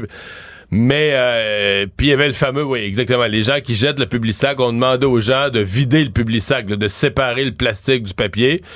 Mais c'est quelque chose de tellement compliqué, il semble qu'il y a moitié de la population qui a jamais compris ça, là, qui jetait le public sac entier, fait que là, t'as le plastique mélangé avec le papier. Une fois tout ça dit, je, je suis étonné que, par exemple, la mairesse ait jamais accroché à dire, OK, euh, Là, on met en péril les derniers journaux de quartier, on met en péril les derniers journaux euh, régionaux en faisant ça. Ça n'a jamais été considéré, puis moi, je je suis inquiet. Euh, le représentant là, de, de- des hebdos du Québec me disait les deux solutions, soit qu'ils le font livrer par la poste, par Poste Canada, les hebdos régionaux, ça c'est quatre fois plus cher que le public sac, par, par euh, copie, par unité. Pour un milieu qui manque déjà d'argent? Oui, donc c'est impensable. À mon avis, c'est à moins que le gouvernement leur donne une subvention spécifique pour, spécifique pour ça. Mais sinon, l'autre possibilité, ben, c'est de le mettre à quelques endroits. Que dans un quartier, tu vas en mettre là, chez le nettoyeur, euh, dans les dépanneurs, euh, chez des petits lieux Ouais. là, où tout le monde passe. Où tu peux le ramasser. Où tu peux le ramasser. Ben là, à mon avis, tu t'approches pas de la même distribution. là. Tu vas en distribuer peut-être euh, 10 fois moins ou 5 fois moins, mais beaucoup moins de gens qui vont, qui vont avoir accès à l'hebdo et les gens iront pas, passeront pas par cet endroit-là, ou le ramasseront pas ou le verront pas. Puis on parle d'hebdo qui, eux aussi, ben, distribuent de la publicité, des petites annonces, des si entreprises locales. ouais, si tout le monde est Non. conscient que leur journal est bien moins lu, ben tout ce monde-là, euh, je veux dire, leur publicité va se vendre moins cher aussi. Là. Puis où ils vont la vendre ailleurs, Mario? Sur Ouais. Facebook, par exemple, sur les géants du web, encore une fois? Donc on a, euh, on a quand même là, une- tout un dilemme, tout un jeu de domino aussi là, qui se déroule devant nos yeux là, en voyant des fermetures comme celle-là. Ça aussi, c'est une nouvelle qui affecte peut-être plus le milieu des médias qu'on le pensait. Actualité. Tout savoir en 24 minutes. Alors qu'on a appris hier tard que le gouvernement du Québec offre maintenant d'éponger, là, pas 20 comme c'était prévu, mais 70% du déficit des sociétés de transport du Québec. Une offre qui est qualifiée de finale par la ministre des Transports, Geneviève Guilbeault. Mais on l'entendait réagir encore une fois aujourd'hui, la, la, la ministre, en parlant de vouloir soumettre les grandes sociétés de transport du Québec à des audits indépendants, c'est-à-dire des diagnostics là, vraiment posés par décret gouvernemental qui permettraient d'aller regarder un peu comment s'organisent puis comment se gèrent les grandes sociétés de transport du Québec, plus particulièrement les dix plus grandes. là. On compte évidemment là-dedans la Société de transport de Montréal, mais également la Société de transport de Laval, le réseau de transport de Longueuil, celui de la capitale nationale, donc à Québec, Outaouais, Sherbrooke, Trois-Rivières, Saguenay, Lévis. Tout ça en plus de la RTM. Question d'aller voir qu'est-ce qui se passe Ouais. exactement dans les finances, Mario. Ouais, parce qu'ils ont fait des déficits à répétition, mais je dois t'avouer que je suis, euh, je suis plus ou moins d'accord que la ministre de- des Transports. Je sais qu'elle avait une pression énorme des villes, puis on la menaçait qu'on allait y faire porter l'odieux, que c'est de sa faute, on va couper des services dans le métro. Mais c'est ça n'a pas de bon sens de ramasser un déficit après qu'il est fait. Là. Tu tu, des gens euh, gèrent leur affaire, euh, font un trou. Ils l'avaient fait l'année d'avant aussi. On met ça sur le dos de la pandémie. Puis du- le trafic qui est pas revenu comme pré-pandémique, mais était supposé. Tu sais, d'abord, euh, tu devrais à la fin de chaque mois, il aurait dû avoir une espèce de rapport préliminaire pour dire oh là, on perd de l'argent. À la fin de l'année, si on en perd à ce rythme-là, on va finir dans le trou de X millions. euh, euh, faire des redressements, peut-être interpeller tout de suite le ministre des Transports pour des changements. Mais d'arriver à la fin de l'année puis de dire Hey, là, on fait tout un moyen trou. Puis là, on s'attend à ce que le gouvernement du Québec arrive avec sa grosse éponge, là, puis ramasse le, ramasse dégât. Je trouve que ça n'a pas de bon sens. Je trouve que c'est le contraire de la bonne gestion. Puis quand tu fais ça, puis tu fais ça à répétition, bon, là, elle dit qu'elle ne le fera plus, donc c'est pour ça qu'elle veut un audit indépendant, elle veut que des vérificateurs aillent voir est-ce que c'est bien géré. Mais moi, je pense que, en tout je sais pas si les audits vont le trouver, mais je pense que c'est pas très bien géré les sociétés de transport. Puis je pense qu'ils arrivent à la fin de l'année, puis ils refilent la facture, puis c'est l'ensemble des contribuables du Québec qui ramassent ça. Et moi, ce que ça m'a dit aujourd'hui, c'est que c'est ça un gouvernement qui faiblit dans les sondages, c'est ça un gouvernement qui faiblit euh, un peu partout Tu sais, euh, ça devient un gouvernement finalement qui euh, est obligé de dire oui. Là. Il veut plus se faire brasser, il veut plus se faire menacer, il veut plus se faire écœurer par les maires. Puis il finit par dire oui, alors que dans ce cas-ci, je pense qu'il aurait fallu tenir tête davantage. Ouais, et là, c'est toujours pas accepté non plus, Mario, là, cette nouvelle offre-là. Non, On mais la- euh, que les élus de la communauté métropolitaine de Montréal qui se rassemblaient aujourd'hui pour discuter de cette offre-là, qui, je le rappelle, a été qualifiée de finale également, à voir si ce sera là, accepté euh, de ce côté-là, du côté des élus municipaux. Le ministre Lionel Carman, responsable des services sociaux, a annoncé aujourd'hui 188 nouvelles places d'hébergement pour les personnes en situation d'itinérance à Montréal. Donc, on obtient 9,7 millions de dollars supplémentaires, là, qui faisaient déjà partie des 15,5 millions qu'on avait annoncés en septembre là, à Québec. là. au moment où il y a eu une espèce, Mario, je sais pas comment je pourrais le qualifier, d'éveil collectif peut-être sur les, la Ouais, situation d'itinérance, sur l'ampleur du problème qui a augmenté en flèche au Québec dans la dernière année tout particulièrement. Et là, on veut financer les projets de refuge à la grandeur de la province, là, à à fur et à mesure que l'hiver approche. Puis on parle de services qui ne veulent pas être juste des mesures hivernales. On parle entre autres, mais des services 24-7 toute l'année qui sont placés pour des places. En rappelant quand même qu'il faut absolument que les gens qui se ramassent dans ces places-là, que les gens en situation d'itinérance, L'objectif, c'est de les sortir de là éventuellement. C'est pas de les garder à vitam aeternam là-dessus. On parle en ce moment à Montréal, pour l'instant, de 5500 places au total qu'il y a pour des personnes en situation d'itinérance. Il y en a 1600 sur les 5500 qui sont considérés d'hébergement d'urgence, donc qui sont ouverts tout, en tout temps pour être capable d'héberger des gens qui sont vraiment en urgence. Et c'est ça, les 188 nouvelles places qu'on veut offrir à Montréal.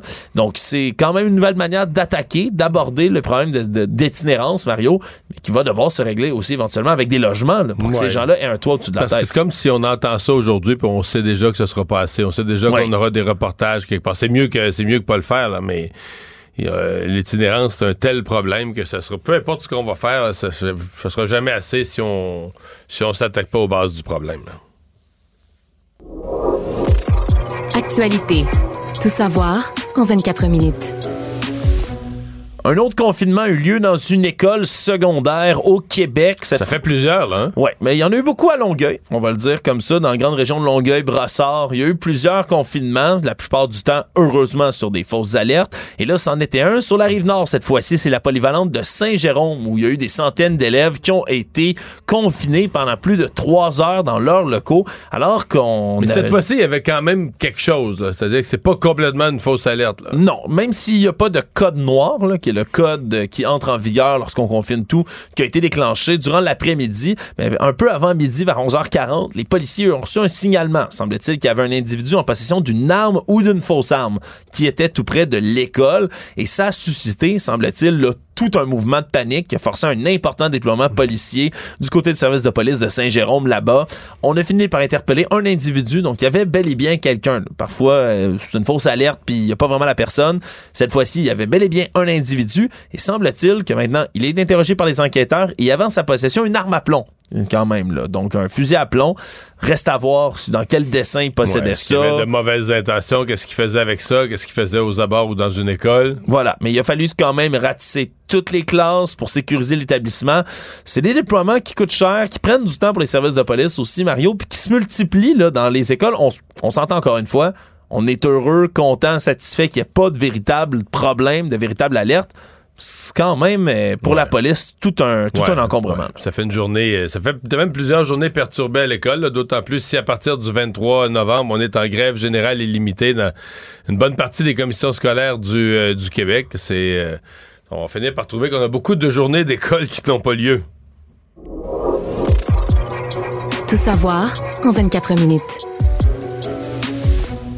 Cet après-midi, au palais de justice de Saint-Jérôme se déroulait ou se poursuivait plutôt le procès d'Howard Charles Kirby, un homme de 78 ans qui est accusé du meurtre prémédité de Bonnie Lynn Finnegan, une femme dans la soixantaine qui était sa voisine immédiate dans la petite municipalité de Brownsburg-Chatham, dans les Laurentides.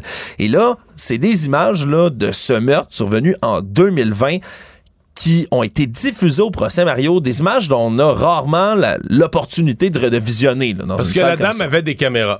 La dame avait des caméras de surveillance, là, tu sais, dans une région boisée comme ça, qui filme l'ampleur du terrain.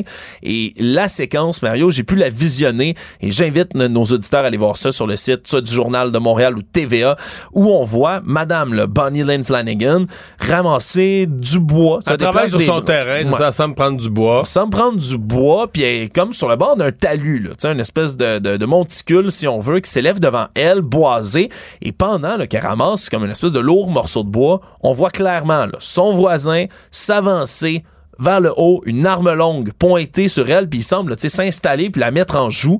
À un certain moment donné, elle le voit, lâche tout ce qu'elle a dans les mains, se met à courir, puis comme vers la caméra, se retourne une deuxième fois pour constater qu'il la vise toujours, puis finit par décharger son coup de feu. On la voit tomber hors champ de la caméra, mais frappée plein fouet par le tir de l'arme à feu. Donc, presque le meurtre en direct, Mario, là, on peut dire ça, sur les caméras qui ont été présentées donc au procès aujourd'hui. 140 orifices ont été creusés dans le corps de Madame Finnegan par le coup d'arme à feu. Donc un meurtre absolument sordide. Le procès va se poursuivre, mais c'est rare comme ça là, qu'on a des images directes. c'est filmé. mais c'est- toute cette histoire-là est vraiment bizarre, histoire de voisinage, là, mais euh, qui finit par un type qui tire sa voisine. Euh, bon, euh, c'était... Puis on, comprend pas euh, trop, trop, trop clairement. bon, évidemment, les, les filles de la dame étaient outrées de tout ça, mais on comprend pas exactement le, détail du mobile, qu'est-ce qui est arrivé.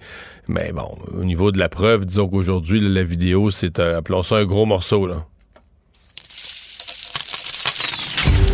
Économie. L'ex-magnat des crypto-monnaies Sam Bankman-Fried, qui subissait son procès pour fraude, a été reconnu coupable aujourd'hui par un juge new-yorkais des sept chefs d'accusation qui étaient retenus contre lui. Après cinq longues semaines, quand même, Mario, de procès euh, rocambolesque, on va le dire comme ça. M. Bankman-Fried a même témoigné à son propre procès, ce qui est rarissime dans des situations comme celle-là, parce qu'on veut éviter de s'incriminer. Mais maintenant qu'il est reconnu coupable, il encourt jusqu'à 110 ans de prison criminelle. C'est tout un chef d'accusation. C'est toute qu'un- une peine qui trône au-dessus de sa tête, même si ça n'a pas été rendu encore comme jugement complet pour la sentence. Quand même toute une chute pour un homme qui était milliardaire puis qui Ouais, plus ben, rien qui était milliardaire, qui est devenu, euh, qui est devenu milliardaire un peu comme par magie et par miracle. là. Tu sais, C'est le principe des crypto-monnaies. Euh, lui euh, s'est créé une espèce de, de banque ou de firme de placement de crypto-monnaies. Donc les crypto-monnaies prenaient de la valeur, prenaient de la valeur, prenaient de la valeur. Lui a essayé de les faire fructifier, de les placer dans d'autres patentes. Et euh, essentiellement, là, pour beaucoup de ses clients, tu- je devrais les appeler ses déposants, c'est un langage qu'on utilise plus pour les banques, mais c'est vrai pour une firme qui gère des crypto-monnaies euh, qui, qui les détient au nom des personnes. C'est vraiment comme une activité bancaire, mais c'est devenu ni plus ni moins qu'un vol de quelques milliards. là. Oui. Des gens qui euh, sont venus chercher leur argent, puis on ne l'avait plus leur argent. Ils vont peut-être en retrouver une partie parce qu'il semble que les actifs sont toujours là pour une partie, puis il y a des placements même qui ont repris de la valeur. Donc les gens n'ont pas nécessairement tout perdu. Mais au moment où les gens voulaient leur argent, c'était comme si lui pouvait plus leur redonner, puis c'est là que tout son tout son montage a pété. Mais c'est là aussi que les autorités se sont rendues compte que t'as quelqu'un qui gérait des milliards, comme une banque, dans un univers sans aucun encadrement, On aucune réglementation. là, dans Ah oui, un une salon, une gang. comptabilité sur Excel pour des milliards. Tu sais, c'était pas croyable. L'écart entre le l'ampleur des montants conservés et le peu de professionnalisme pour encadrer tout ça. Ça, ça fait faire le saut aux enquêteurs puis aux gens sûrement aussi qui ont décidé de donner leur argent, leur bidou à Sam Bankman-Fried qui connaît ben, en ce moment vraiment là, une chute vertigineuse, on peut dire ça comme ça. Le monde. Mais tu sais, le FTX de sa compagnie, c'était rendu tellement gros.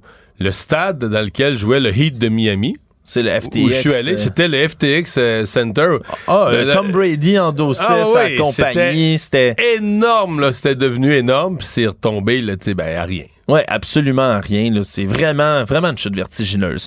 On a eu droit à des propos assez belliqueux du chef du Hezbollah pro-iranien qui a pris euh, la parole dans un discours, le monsieur Hassan Nasrallah, pour lui dénoncer l'activiste des États-Unis dans la région, mais également là, parler de l'élargissement d'un conflit potentiel sur le front libanais par le Hezbollah, donc le, le groupe euh, paramilitaire, le pro-iranien, qui, dans ce coin-là, ben, continue encore là, de, de jouer les troubles fêtes sur la frontière euh, de, de, de- d'Israël, alors qu'on a ben, le ministre de la Défense du Canada, Bill Blair, aujourd'hui, qui a annoncé que des Canadiens seraient bientôt autorisés à quitter la bande de Gaza, selon lui, dans les prochains jours. Ouais, parce qu'il y a des étrangers. D'ailleurs, euh, le chef du bloc hier a un peu euh, souligné ça, qu'au Canada, il en sort pas. Il y a des étrangers, des gens, des ressortissants de plusieurs pays qui ont pu quitter là, vers l'Égypte, donc qui ont pu euh, se, se sortir de la bande de Gaza. Mais pas de Canadiens jusqu'ici. Pas- tous les Canadiens qui étaient dans la bande de Gaza au moment du début de la guerre, ils sont encore. Il n'y en a aucun qui a réussi à sortir. Ouais. Encore un peu de pression là, sur la- la- le poids du Canada ou la performance du Canada en affaires internationales. Oui, et on a eu en parallèle de tout ça le secrétaire d'État américain Anthony Blinken qui s'est encore une fois déplacé en Israël pour aller rencontrer le président israélien Benjamin Netanyahou. A Rappelé, puis le, discours des États-Unis commence à se faire de plus en plus euh, insistant sur le fait de respecter le droit humanitaire dans la bande de Gaza. On peut écouter un petit instant Anthony Blinken. We believe that each of these efforts would be facilitated by humanitarian pauses, by arrangements on the ground that increase security for civilians and permit the more effective and sustained delivery of humanitarian assistance. Donc, continue à insister pour qu'il y ait là, cette fameuse trêve humanitaire qui est reprise là, par plusieurs États autour de la planète. En ce moment, quoi qu'il en soit, la situation là, qui continue d'être extrêmement difficile dans la bande de Gaza. En terminant, Mario, euh, énorme enquête du, du journal euh, le New York Times qui décrit euh, un peu plus en détail les dix dernières années de collaboration entre la marque Adidas et Kanye West, hein, le très célèbre chanteur, musicien, rappeur qui se fait maintenant appeler Ye seulement, qui euh, a, on s'en souviendra là, dans la dernière année, vu son contrat lucratif, le contrat de milliards de dollars là, avec la marque Yeezys, hein, sa marque de souliers mythiques qu'il a instauré avec Adidas, prendre On comprendra pourquoi Monsieur West s'est targué de toutes sortes de propos antisémites, a encensé Hitler, a ridiculisé le mouvement Black Lives Matter. Bref, s'est lancé dans toutes sortes de tirades dans la dernière année qui faisaient douter, entre autres, mais de son état de santé mentale. Ce qu'on apprend dans cette enquête-là, c'est que ça date pas d'hier, Mario. Semble-t-il que depuis 10 ans, soit depuis 2013, là, on a commencé le partenariat avec Kanye West, qui avait des comportements, mais complètement déjantés avec les gens d'Adidas. Faisait venir les, les, directeurs, littéralement, de la compagnie chez lui, mettait de la pornographie qui jouait sur les télés à côté de lui en disant ça va stimuler la créativité. Se rendait dans le tout premier meeting de la marque au siège d'Adidas qui se trouve en Allemagne, Mario. Puis lui, là, en Allemagne, pendant ce temps-là, il aimait pas certains dessins de certains souliers, se mettait à dessiner des croix gammées, là, la croix gammée hitlérienne, des nazis sur les dessins de souliers en disant ah, j'aime pas ça, j'aime pas ça. Ça se En d'autres termes, Adidas en a bavé avec lui avant de décider de mettre fin à l'entente. Ouais, c'est pas une grande surprise, disons, là, pour les gens d'Adidas lorsqu'ils ont vu les frasques de Kanye West. Semble-t-il que pendant 10 ans, il y avait même des politiques à l'interne pour les employés qui devaient pas trop fréquenter Kanye de trop près, tellement c'est une personnalité toxique. Disons qu'il était déjà au courant avant que ça sorte. Résumer l'actualité en 24 minutes, c'est mission accomplie. Tout savoir en 24 minutes. Un nouvel épisode chaque jour en semaine. Partagez et réécoutez sur toutes les plateformes audio. Disponible aussi en audiovisuel sur l'application Cube et le site cube.ca. Une production Cube Radio. Il lance sa ligne au bon endroit pour obtenir l'information juste. Mario Dumont. Pour savoir et comprendre. Cube Radio.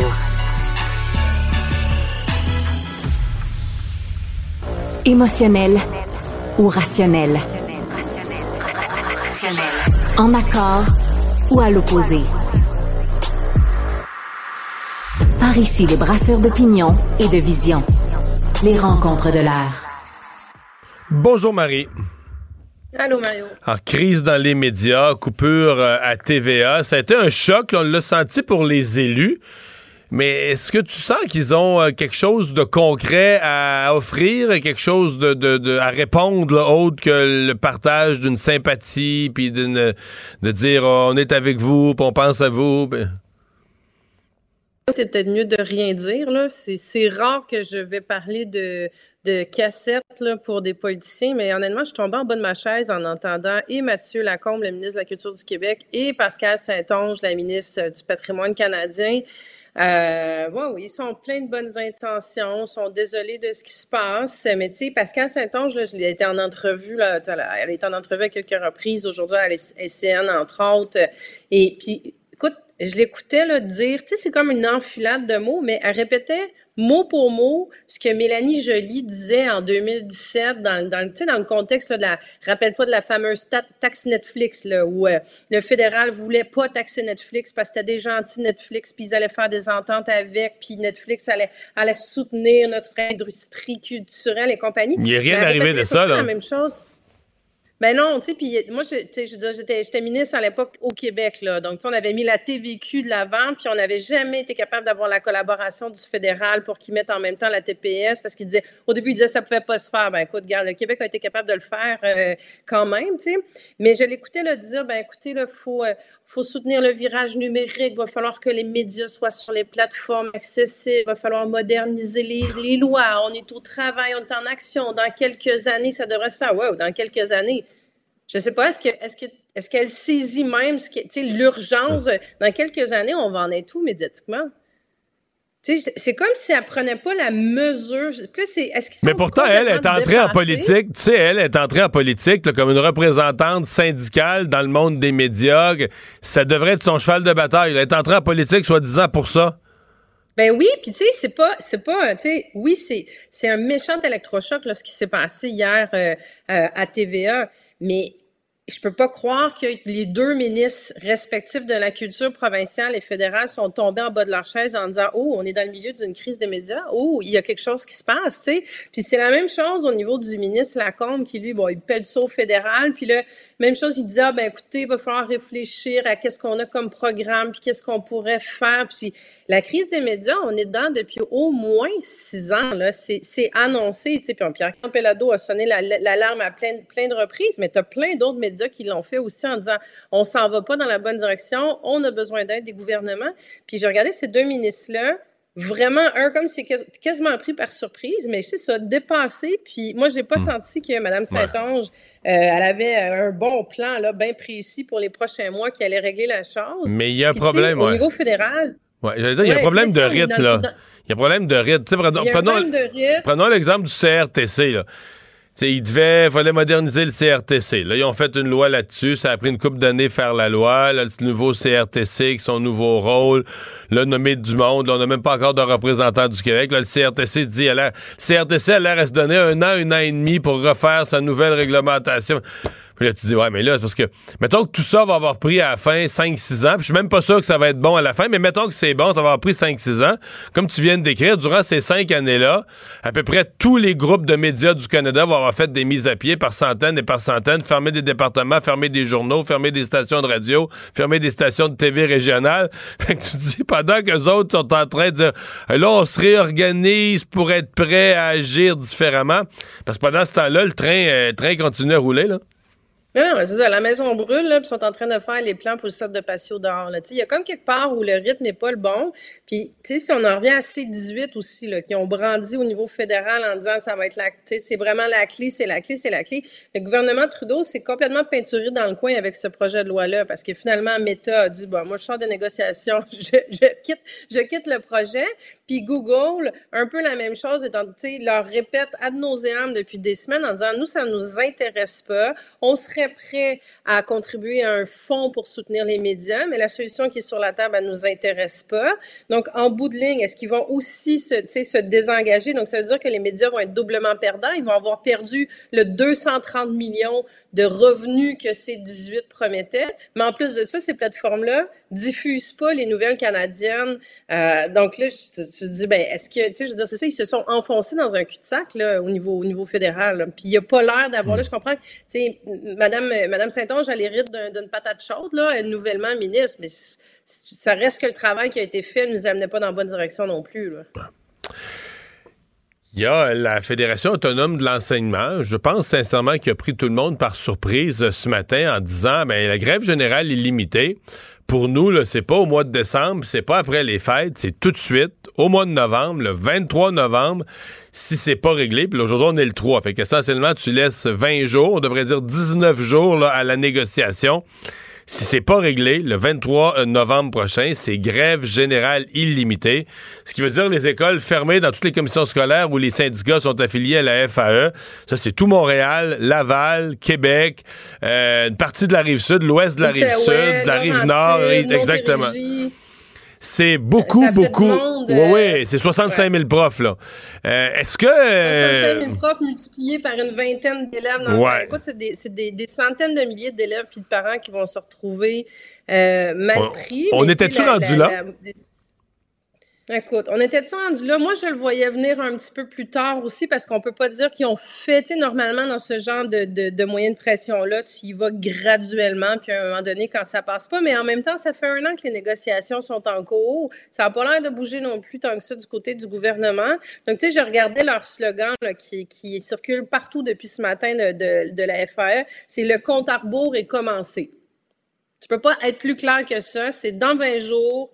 On débute une grève générale illimitée. Ça va durer le temps que ça va durer. Ça veut dire des centaines de milliers d'élèves euh, qui seront pas à l'école, des parents ou, qui vont être mal pris et la grogne va augmenter, c'est sûr. Et là, ça durera des jours, des semaines. Illimité, c'est illimité. Là. Puis je pense qu'on prend pas la mesure de ça. Donc, le message au gouvernement, c'est supposé, je dis, ils appuient où, ça fait, où ça fait mal. Là. Ils augmentent la pression sur le gouvernement, puis ils disent, ben, on a 20 jours pour négocier. Faites de quoi? Mais est-ce que ça se règle en Là, 20 c'est jours? sûr que le gouvernement, ils vont se mettre en mode action. Là. Mais est-ce que ça, est-ce que objectivement ça peut se régler en, est-ce qu'on peut avoir espoir que ça se règle en 20 jours? Puis là, ben je te pose une double question. Est-ce que tu peux régler juste avec la FAE parce que la FAE représente une partie des profs. Est-ce que tu peux régler avec la FAE si tu leur donnes des pourcentages d'augmentation de salaire? Mais là, le, le- le reste, tu sais, t'as le Front commun qui sont 400 000, t'as les autres profs dans le Front commun qui sont affiliés CSQ. Tu peux pas donner quelque chose à la FAE que tu donnes pas aux autres. Faut que tu t'entendes idéalement avec tout le monde un peu en même temps. Alors, J'ai l'impression qu'on est condamné à une grève, c'est-à-dire que c'est en 20, en 20 jours, on n'aura pas une entente, là. Non, mais je pense que c'est pas, c'est peu réaliste d'avoir une entente euh, dans les dans les 20 prochains jours. De toute façon, la, la présidente de la FAE qui a été sur toutes les tribunes, elle a été très claire. C'est trouvez-vous un plan B. Là. Mobiliser grand-papa, mobiliser grand-maman, parce que, sinon elle aurait eu un autre message. Elle aurait peut-être eu un message. Ben écoutez, c'est une une décision de dernier recours. On a vraiment espoir que ça se règle d'ici là. C'est pas du tout ça son message. Là, c'est appeler les grands-parents, trouver un plan B, parce que le 23 au matin, vos enfants ils seront pas à l'école, puis euh, les enseignants vont être en grève. Puis c'est pas de service de euh, garde, hein? garde, moi, j'ai posé la question aujourd'hui. Il n'y a aucun accommodement. Le but, c'est de faire des lignes de piquetage fermes, finales, qui causent un maximum de dérangement. Puis, euh, pas de service de garde. Non, non, mais ils savent, c'est- sûr, Mario, que le, gouvernement, la dernière chose qu'il veut, c'est se retrouver avec euh, des centaines d'écoles qui sont fermées par, pendant des semaines. Donc, ça va mettre de la pression, mais tu as raison aussi que euh, le gouvernement peut pas négocier juste avec eux. Donc là, c'est un peu la locomotive qui quitte la gare, puis les autres wagons vont s'accrocher en arrière, puis euh, ça va, ça va. Là, on commence à être dans un mouvement d'accélération. Ça va être, ça va être, si on avait dit que ça allait être un automne chaud, là, on y est. Ouais, on y est certainement. Euh, c'est aussi le test. Ben là, euh, on va commencer à avoir des premières journées de grève la semaine prochaine. Un petit peu de dérangement. C'est juste une journée lundi. Dans certaines commissions scolaires, il n'y aura pas d'école le matin. C'est un minimum de dérangement. Mais ça va être un premier test sur l'ampleur de l'appui euh, du public au syndicat. C'est-à-dire que tant, pour l'instant, il n'y a eu aucun dérangement. Donc, le public dit, ah oui, là, on considère qu'il devrait avoir des meilleures conditions de travail. Ça n'a pas de bon sens avec l'inflation. Mais là, on va commencer à pouvoir tester la fermeté de l'appui quand il va avoir des conséquences pour la population. Fait qu'on va peut-être commencer à le sentir la semaine prochaine. Quoique, la semaine prochaine, c'est pas comparable avec ce que la FAE nous propose le 23, euh, le 23, là. C'est pas comparable, mais je note quand même, en tout cas, puis là, tu me diras, euh, j'y vais de mémoire euh, où, je me suis retrouvée comme maman dans ce genre de situation-là, dans des grèves, il y a, tu sais, il y a quand même déjà plusieurs années. Je trouve que, que le, le- cette fois-ci, à tout le moins, les syndicats les ont annoncés euh, très tôt. Ouais. Euh, et c'est, ben, moi, je me suis déjà retrouvée dans des situations où, comme parent, apprends justement euh, la veille pour le lendemain que, euh, oups, il n'y a pas de service de garde, l'école est fermée, la grève est en cours, c'est encore une journée de grève. Puis là, ça perturbe. Puis là, c'est là que la frustration des parents commence. Et tu dis là, moi, je veux bien être pris en otage. Tu donc je veux bien appuyer vos revendications, mais tu veux pas être pris en otage non plus. Là, je trouve qu'ils ont le mérite de, de tenir compte de ça, d'annoncer les journées très à l'avance, de dire organisez-vous. Euh, c'est pas, tu sais, je veux dire, c'est pas à vous qu'on veut nuire, mais on le fait pas de gaieté de cœur et tout. Donc, est-ce que ça, ça va peut-être favoriser, en tout cas, le maintien de l'appui un petit peu plus longtemps? Mais ça interpelle quand même, le, parce que autres, la FAE représente 65 000 enseignants. Mais tu sais, le gros morceau dans la négociation, c'est les, quatre syndicats qui se sont mis dans un front commun, qui sont associés pour représenter 400, quoi, 400, 420 000 travailleurs. Mais là, eux, je sais pas si la FAE vient de déjouer leur stratégie, mais en tout cas, eux, ça vient d'entrer dans leur stratégie. Là. Est-ce que ils semblaient pas, eux, prêts à partir? Ils étaient, je pense, encore à l'étape de faire une journée de grève. Il y avait une rumeur qu'il y en aurait eu peut-être une autre journée, une ou deux le plus tard, vers la, la fin, la deuxième moitié de novembre. Mais là, est-ce qu'eux se retrouvent bousculés à devoir revoir leur stratégie pour s'adapter à ce qu'est en train de faire la FAE? Ben, c'est ça. Écoute, j'espère que tout ce monde-là se, se parle en termes de stratégie euh, syndicale du fait justement qu'ils peuvent pas euh, ils peuvent difficilement négocier chacun de, de, leur côté puis arriver à des résultats chacun de leur côté, mais ça reste que euh, le, le, mouvement de grève qui a le plus d'incidence de, de perturber et de mettre l'impression, ça reste celui du milieu scolaire parce que, tu sais, par exemple, tout ce qui est euh, euh soins de santé, c'est des services essentiels. Elles sont obligées d'assurer 90% des services. Donc, généralement, on va pas s'en rendre compte ou peut s'en rendre compte comme, euh, comme euh, électeur ou comme citoyen. Donc, tu sais, les écoles, c'est que ça va vraiment, vraiment ajouter, ajouter une pression très, très importante. Donc, ça peut peut-être être pour le Front commun quelque chose de, de, positif aussi qui va amener une accélération de l'ensemble des négociations sur toutes les tables en cours. Là. Mais c'est sûr que Sonia Lebel, quand elle a appris ça ce matin, elle l'a appris ce matin, puis pas hier, là, hier en fait, euh, a dû mettre le pied sur l'accélérateur, dire là, on se déguédine, parce que déjà avec les sondages que la CAQ a eu cette semaine, ça va pas très bien. L'opinion publique est pas derrière le gouvernement. Si on ajoute en plus de ça des perturbations, des lignes de piquetage, des grèves générales illimitées, euh, c'est un gouvernement qui se relèvera jamais de ça. Là. Ouais. Mais je... Ça, ce sera à voir, hein, parce que quand des gouvernements ont tenu tête à des organisations syndicales, on a déjà vu ça, que la première, euh, ou avant, ou au début, euh, l'opinion publique est côté syndical, mais qu'après un certain nombre de jours, euh, on l'avait vécu, écoute, je remonte loin, mais je me souviens de la campagne électorale de 1989, où à la fin, c'était les infirmières, là, en pleine campagne électorale, Robert Bourassa affrontait les infirmières, qui est le syndicat le plus délicat à affronter. Puis il y a eu un point de rupture où les gens ont dit non, là, les, les infirmières exagèrent, nous prennent en otage. Et ça l'a aidé la réélection de Robert Bourassa. Les sondages sont mis à monter parce que les gens ont dit non, là, euh, à un moment donné, les gens n'aiment pas le désordre social, tu sais. Et donc, voilà, est-ce que la CAQ pourrait jouer cette carte-là, du désordre social, puis du moment où le, la majorité silencieuse se relie à son gouvernement quand certains groupes abusent? Le problème, c'est que si tu tout le secteur public contre toi, c'est quasiment, t'en as dans toutes les familles, c'est quasiment tout le monde qui est, c'est quasiment tout le monde qui est ah, ligué contre toi. Marie, merci beaucoup. Au revoir. Bye, Mario.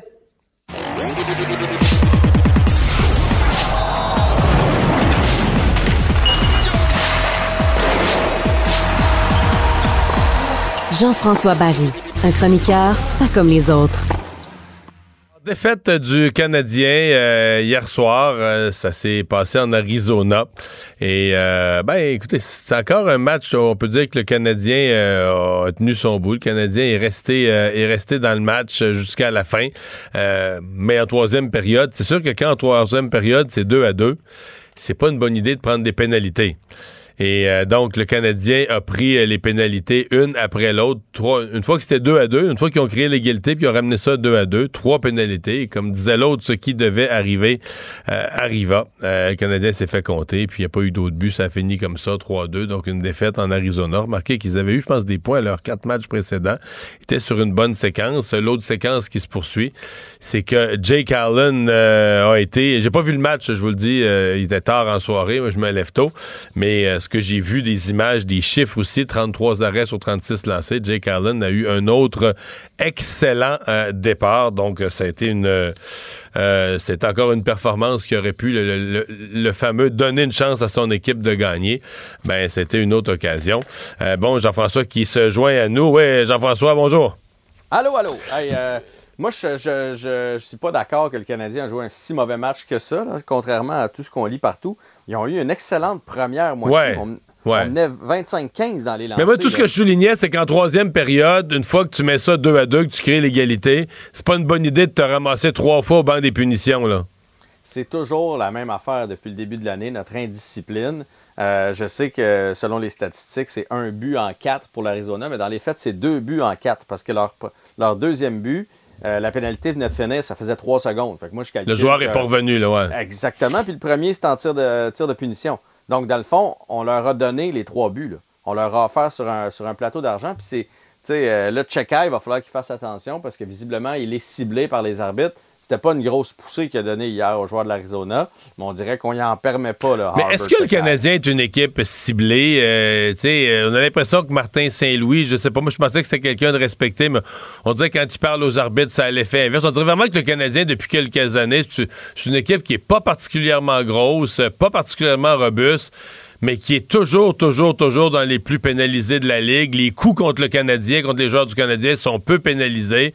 Euh, à l'inverse, le Canadien se ramasse chaque match avec 6, 7, 8 pénalités. Puis bon, on voit des fois Martin Saint-Louis découragé de ça. On a l'impression que plus il en parle aux arbitres, euh, plus euh, ils veulent le punir. Je sais pas. J'ai l'impression qu'il y a quelque chose Ben- qui va pas du tout pour le Canadien. Ou... Mais je pense que c'est juste une impression, honnêtement, parce qu'hier, on a eu cinq avantages numériques. Mario, ils en ont eu quatre. Donc, ils ont, été, plus, ils ont été plus punis que nous. Bon, mais Le hier, c'est pas un bon exemple. Ben, c'est vrai qu'on se fait souvent punir, puis c'est parce que c'est des pénalités stupides. Euh, tu sais, si euh, ça a été. Mettons le, le- Justin Barron hier, quand il a, quand il a pris sa son lancer de punition parce qu'il a fermé la main sur la rondelle, on s'entend que s'il faisait pas ça, c'était un but. Fait que tout le monde va y pardonner.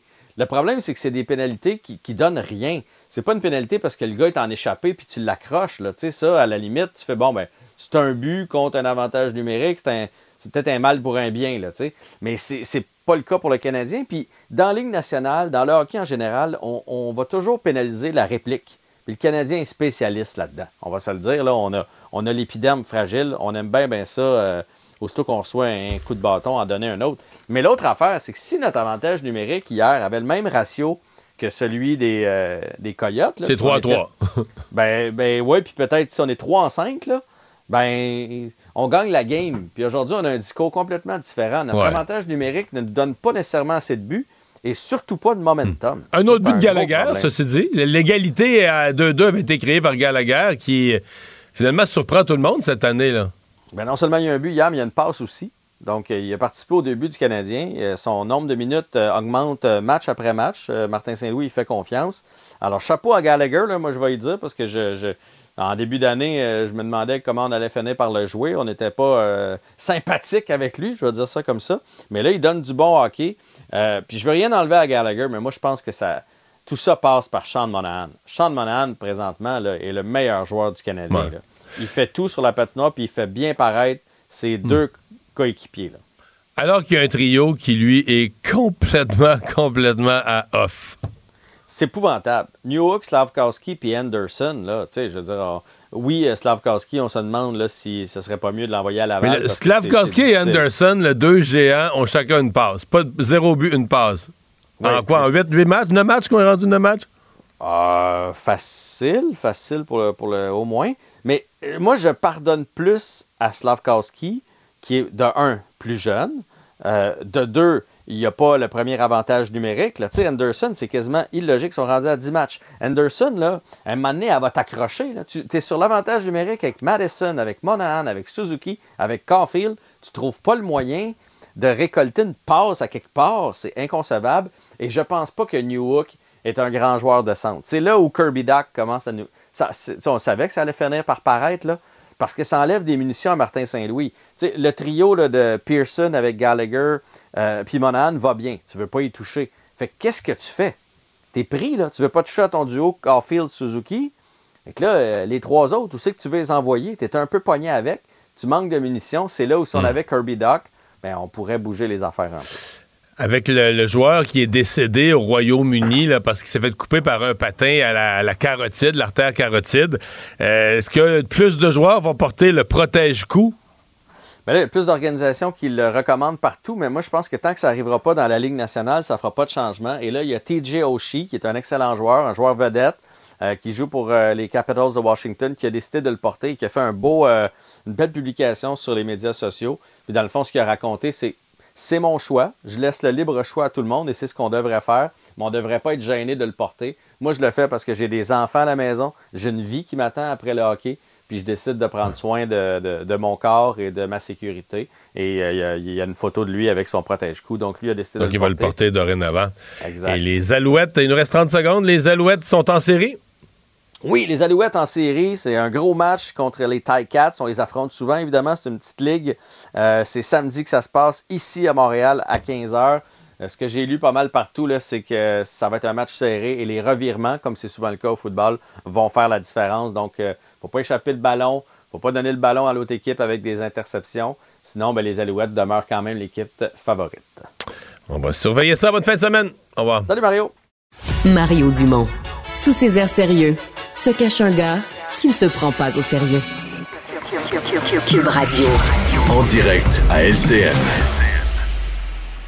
C'est notre responsabilité. là. La modernisation de nos lois, euh, c'est ce qui va permettre d'avoir de meilleures conditions puis un marché qui est plus équitable entre les plateformes étrangères et euh, nos médias locaux. Allons retrouver Emmanuel Latraverse, Mario Dumont, Luc Lavoie qui sont avec nous. Alors, lendemain de ces mises à pied massives chez TVA, Mario, on fait quoi maintenant? Ils le savent pas, hein? Ça faisait pitié aujourd'hui. Euh, Tu sens des élus là, qui veulent faire preuve de compassion. On est avec vous autres, puis ils l'ont tous dit, puis la culture, puis tout est important. Mais on les sent tellement dépourvus. Puis du côté, ben, il y a une grosse partie qui se joue à Ottawa où on peut pas dire que rien ne s'est fait. là. Il y a eu des lois, puis c'est 18, puis c'est 11, puis tout ça, puis modernisation du CRTC. Mais ça se passe tellement lentement. L'image qui me vient, c'est comme la maison est en feu, puis là, les pompiers sont là, puis là, ils sont assis sur un banc, puis là, moi, j'ai une nouvelle sorte de tuyau, puis là, ouais, on va mettre une nouvelle pompe sur le Mm. camion. Tu sais, ils préparent, là, comme là, la modernisation du CRTC. Là, ça, c'est une loi qui a pris une couple d'années à adopter. Là, elle a été adoptée. Finalement, là, le CRTC met- se met en place, d'une puis là, se donne une nouvelle stratégie, se donne un an et demi pour la faire. Mais tu sais, pendant toutes ces années-là, c'est des centaines et des centaines de mises à pied dans les médias, des, des décisions extrêmement dures comme ça à la TVA hier. Fait que sont vraiment, là, moi, j'ai senti nos élus complètement dépassés par la situation. Compatissants, ils veulent être gentils, veulent être là, sont tristes de ce qui arrive, mais complètement dépassés. Ouais, Luc, tu en penses quoi? Euh, je pense un peu la même chose que Mario et je me pose la question suivante. Ça faisait des années que Québécois faisait des représentations à Ottawa et à Québec. Puis dans le cas d'Ottawa, ben, ça concernait beaucoup le CRTC puis la réglementation en place qui a de l'air de vraiment, franchement, favoriser les grands groupes mondialisés, comme M. Pellado les a appelés hier en conférence de presse. Alors, devant ça, ils se réveillent, puis là, ils disent Eh, eh, Écoute, nous autres, on est prêts à faire quelque chose. Mais il est presque trop tard. Les changements annoncés par le groupe TVA, par Québécois, sont des changements structurels que tu reviens pas en arrière, là, à Mm. moins qu'il nous arrive demain avec euh, un chèque de 300 millions. Non, j'invente le chiffre, là, mais ça m'apparaît un peu tard pour arriver avec autant de bonnes intentions. Mais la réalité aussi, c'est euh, les deux. Je pense que ça fait quelques années, ça a été très lourd et compliqué pour le gouvernement de faire adopter des lois comme celle qui prévoit là, de forcer les grandes plateformes à diffuser notre contenu, à investir dans notre contenu, à contribuer à la création télévisuelle au Canada. Mais comme le, le dit Mario, mettre cette législation-là en œuvre, ça va prendre un ou deux ans. Et là, est-ce qu'il va rester des réseaux de télé? Ça, c'est la première chose. De deux, c'est l'autre éléphant dans la pièce. C'est l'enjeu dont personne ne veut parler. C'est de se demander si le modèle peut être sauvé. Et s'il est même viable avec de l'aide des gouvernements. Et ça, il va falloir l'avoir, cette réflexion-là, parce que ce qu'on voit, cependant, c'est qu'il y en a des nouveaux médias d'information au Canada qui ont énormément de succès, qui sont viables, qui sont financés de plein de façons, mais c'est des, c'est des médias qui sont très nichés, qui s'adressent à des gens informés, à des gens qui sont intéressés par l'environnement ou la réflexion sur les politiques publiques ou des trucs comme ça. Et ça aussi, c'est un problème parce que ça va pour les mordus d'information comme nous, mais comment on fait pour s'assurer qu'il y a une source d'information crédible, recherchée de masse pour l'ensemble de la population? C'est comme le calcul que personne n'a trouvé, puis le gouvernement a mis ses œufs dans le panier de serrer la vis à Facebook et Google comme a fait l'Australie. Ça se revire contre eux. Oui. On va perdre au change, puis là, on ne sait plus quoi faire. Effectivement. Bon, le premier ministre François Legault qui a dit euh, au cours des dernières heures, l'information, dans le fond, c'est au cœur de notre démocratie. Quels sont les dangers qui nous guettent advenant, par exemple, la disparition complète de plusieurs médias? Écoutons ensemble la mairesse de Saguenay. On s'en vient vers des générations que une pub Facebook ou un YouTuber, c'est de l'information, c'est un désastre comme Québécois et Canadiens. A-t-elle raison, Mario? Bien, elle a raison euh, de, s'inquiéter encore plus en région. Parce qu'aujourd'hui, pendant que tout ça arrive, Mhm. TVA, bon, on va maintenir des journalistes en région, mais ferme ses stations régionales. On en parle peu, mais c'est aussi la journée de la fin du Publisac. Ça a l'air bien niaiseux, mais le Publisac, là, c'était l'organe par lequel on distribuait les hebdos les derniers hebdos, les derniers journaux de quartier. Et j'ai parlé il y a quelques minutes avec le président des hebdos du Québec, de ce regroupement des, journaux de quartier. Ils sont découragés. Là. Je veux dire, déjà qu'ils vivent difficilement. Plusieurs sont déjà morts au combat dans les dernières années. Là, les derniers restants n'ont plus de moyens d'être distribués.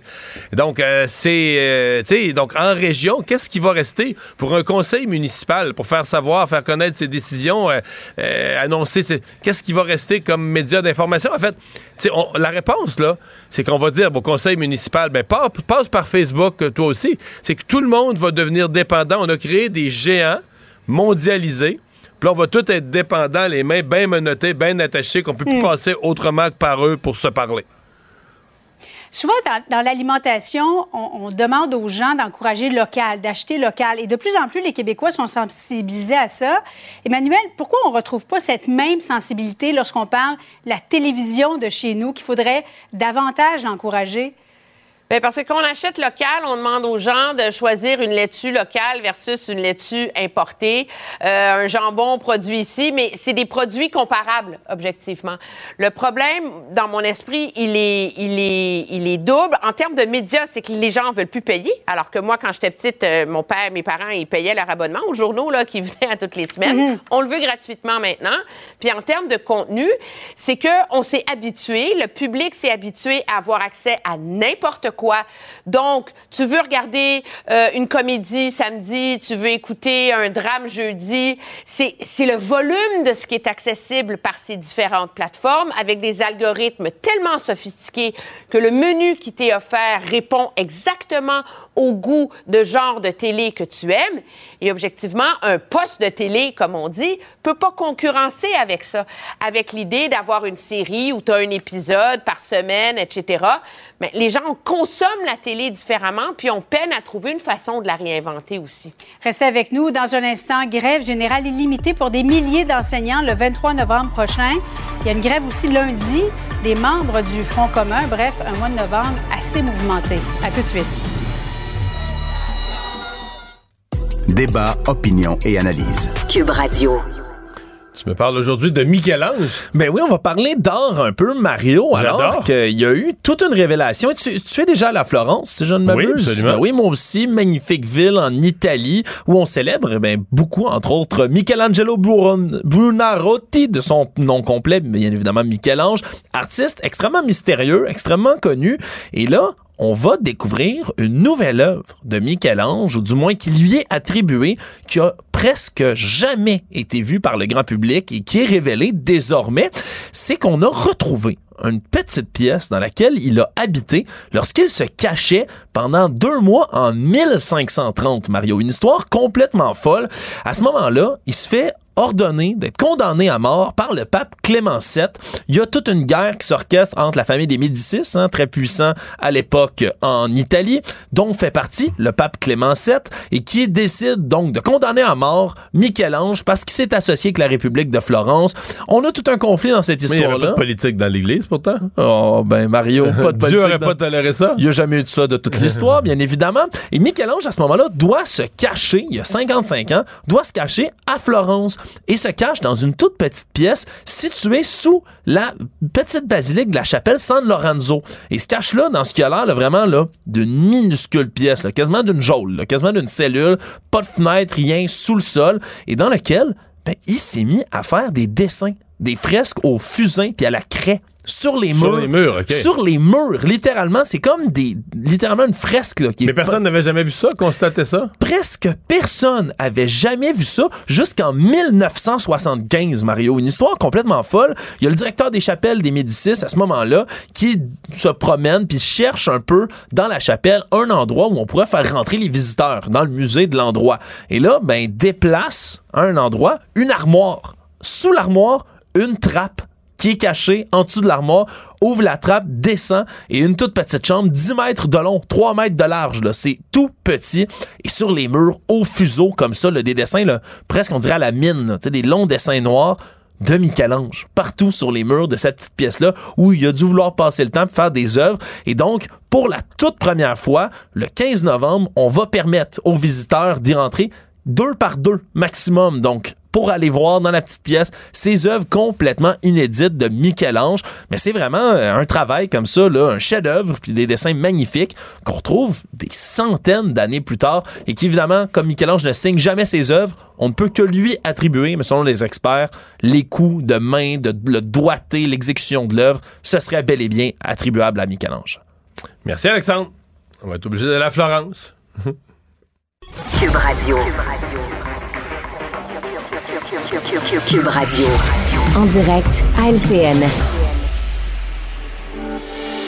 La Fédération autonome de l'enseignement, qui représente, là, grosso modo, un peu plus de 65 000 enseignants au Québec, a voté hier en faveur d'une grève générale illimitée dans moins de trois semaines. C'est le 23 novembre prochain. Luc, on s'attendait plutôt à ce que ça se passe après les fêtes. C'est pas rapide un peu? Mais moi, je pense qu'il y a deux choses. Tu sais, l'élection dans Jean Talon et Oui. puis le sondage de cette semaine. Quand tu regardes les deux, tu te dis politiquement, euh, je suis devant un gouvernement qui est affaibli et devant un gouvernement qui doit faire face à la réalité. Puis la réalité, c'est que les Québécois appuient à l'heure actuelle les syndiqués. Euh, je veux dire, peut-être qu'après deux semaines de grève, ils vont trouver ça pas mal, pas Mm. mal moins drôle. là. Mais au point de départ, euh, le syndicat s'est dit, faut que je joue au moment où mon rapport de force est solide. Et je pense que c'est ça qu'ils font. Oui, je pense qu'à un moment donné, euh, tu sais, il y a tout un tango là, dans ces négociations-là. On en a parlé déjà à ce, à ce panel de dire l'offre initiale est ridicule, les syndicats se déchirent la chemise, on en met un petit peu plus, là, on vote la grève, il y a le rapport de force, là, tout le monde s'énerve, puis finalement, il y a une négociation, puis on finit par s'entendre. Puis Effectivement, à un moment donné, la question qui se pose pour le gouvernement, c'est pendant combien de temps on va étirer la sauce, là? Je veux dire, l'offre, leur marge de manœuvre, là, ils savent elle est où. OK? Ils savent combien d'argent ils peuvent mettre de plus sur la table. Ils savent exactement comment faire débloquer les négos.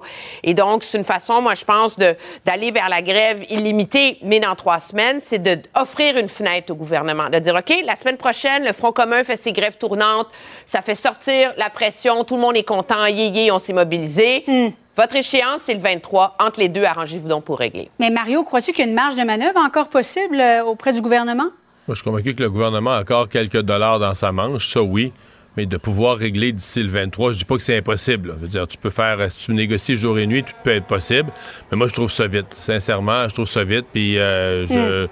Je pense, j'ai parlé ce matin avec la présidente de la FAE en ondes, qui était très claire. Elle dit aux parents, préparez-vous, trouvez-vous une solution de rechange. Euh, on, on est en grève, il n'y a, pas de- y a pas de report. y a pas- on est en grève le 23. Tu sais, euh, il n'y a pas beaucoup de gradation. Là. Les- les- au moins, le Front commun, on commence par une journée de grève la semaine prochaine. Bien, on fera, on prévoyait ouais. peut-être en faire une autre un peu plus tard en novembre, mais tu sais, des journées d'avertissement. Mais tu sais, la FAE, c'est c'est tranchant. Là. Tu dis, t'annonces début novembre, nous autres, le 23 novembre, novembre, c'est la fin. On ferme toutes les écoles, dans les écoles de Montréal, de Québec, de Laval, de la, une partie de la rive nord, une partie de la rive sud, l'Outaouais, Gatineau. Euh, je, moi, je, trouve ça un peu vite. Je comprends que les enseignants s'impatientent. Je comprends qu'ils veulent améliorer leurs conditions de travail. C'est légitime. Là. Ils ont des choses à demander. Mais je trouve ça euh, assez, euh, assez radical, disons, comme en, si peu de temps, d'espérer que tout soit réglé. Parce que le gouvernement ne peut pas régler juste avec la FAE. Là il ne peut pas régler avec une partie des enseignants. Tu as un front commun. un front commun de 400, 400 000 autres employés de l'État à côté qui attend. Donc, euh, je sais pas. Moi, ça, a plutôt tendance à m'inquiéter pour la suite des choses. Oui, parce que lundi, c'est le front commun. Mais si l'enseignant euh, que fréquente l'école de, de, vos enfants est affilié avec la FAE, il est fort probable que les employés de soutien soit affilié avec le Front commun. Donc, il y a une grève, demi-journée de grève. Euh, mercredi, jeudi, la FIC. 23 novembre, FA1. Alors, peut-être un risque de fragiliser l'opinion publique, Emmanuel? Bien, l'opinion publique, de ce qu'on en voit en ce moment, est fermement derrière euh, les enseignants. Là. Je pense que euh, tous les parents voient les conditions dans lesquelles les enseignants travaillent. Tous les parents voient les efforts que font les enseignants, tiennent à l'éducation de leurs enfants. Euh, est-ce que c'est vraiment par la voie d'une convention collective qu'on va sauver l'éducation publique au Québec? Moi, c'est la question que moi, je pose, mais elle n'est pas hmm. posée dans le cadre de cette négociation-là. Hmm. Alors, les gens se raccrochent à ce qu'ils ont. Et euh, moi, je pense que les enseignants ont de la marge en ce moment. Les parents se disent qu'ils sont prêts. Excusez-moi, il faut inclure dans la discussion, il faut, inclure dans la discussion que il y a eu deux années pendant la pandémie où les enfants ont manqué plein d'écoles, se sont retrouvés à distance. Là, on a eu comme un semblant d'année normale l'année passée. Là, cette année, on aura une année qui serait encore entrecoupée où on aurait des, journées ou des semaines d'école manquées à cause des grèves. Je sais pas, là. Euh, c'est dans, le souci du bien des enfants. Ça va commencer à faire beaucoup de dérangements sur une. Tu sais, le jeune qui est mm. rendu en quatrième, cinquième année, on va chercher les années normales dans son parcours scolaire, là. J'allais dire pour ou contre le changement d'heure. Je commence avec toi, Luc, parce qu'on doit reculer d'une heure l'heure en fin de semaine. Bon, j'ai pas, c'est pas quelque chose euh, qui, me passionne. Te préoccupe? Je veux dire, bon, il change d'heure. Depuis que je suis au monde, moi, il change d'heure. Euh, quand arrive le changement d'heure, justement, celui qu'on va vivre en fin de semaine, là, tu te dis, ça y est, on rentre dans l'hiver. Puis, mais il paraît que les études démontrent que c'est pas une bonne idée, puis je vois pas non plus l'utilité. Hmm. Alors, rationnellement, je pense qu'on devrait se débarrasser de ça. Mais pour le quotidien, ça ne me dérange pas. Mais c'est parce qu'on revient à l'heure normale. Hein? On devrait rester là à l'heure normale? Ben non, surtout pas. On aime tellement nos ah, longues soirées d'été. Mais moi, je dois dire, je suis contre depuis que je suis propriétaire d'un chien, parce que ça veut dire que pendant les quatre prochains mois, elle va se lever une heure plus tôt pour que je lui donne à manger. c'est le prochain changement d'heure au mois de mars. Ça, c'est difficile, mais celui en fin de semaine, il va nous faire gagner une heure de sommeil. Alors, sur ce, bonne fin de semaine à vous trois. Merci. Au revoir. Au revoir. Et dans une autre vision de l'actualité. Cube Radio. Ah voilà, c'est ce qui conclut notre euh, émission du jour et ce qui conclut du même coup cette semaine. Merci d'avoir été des nôtres. Rendez-vous lundi. Cube Radio.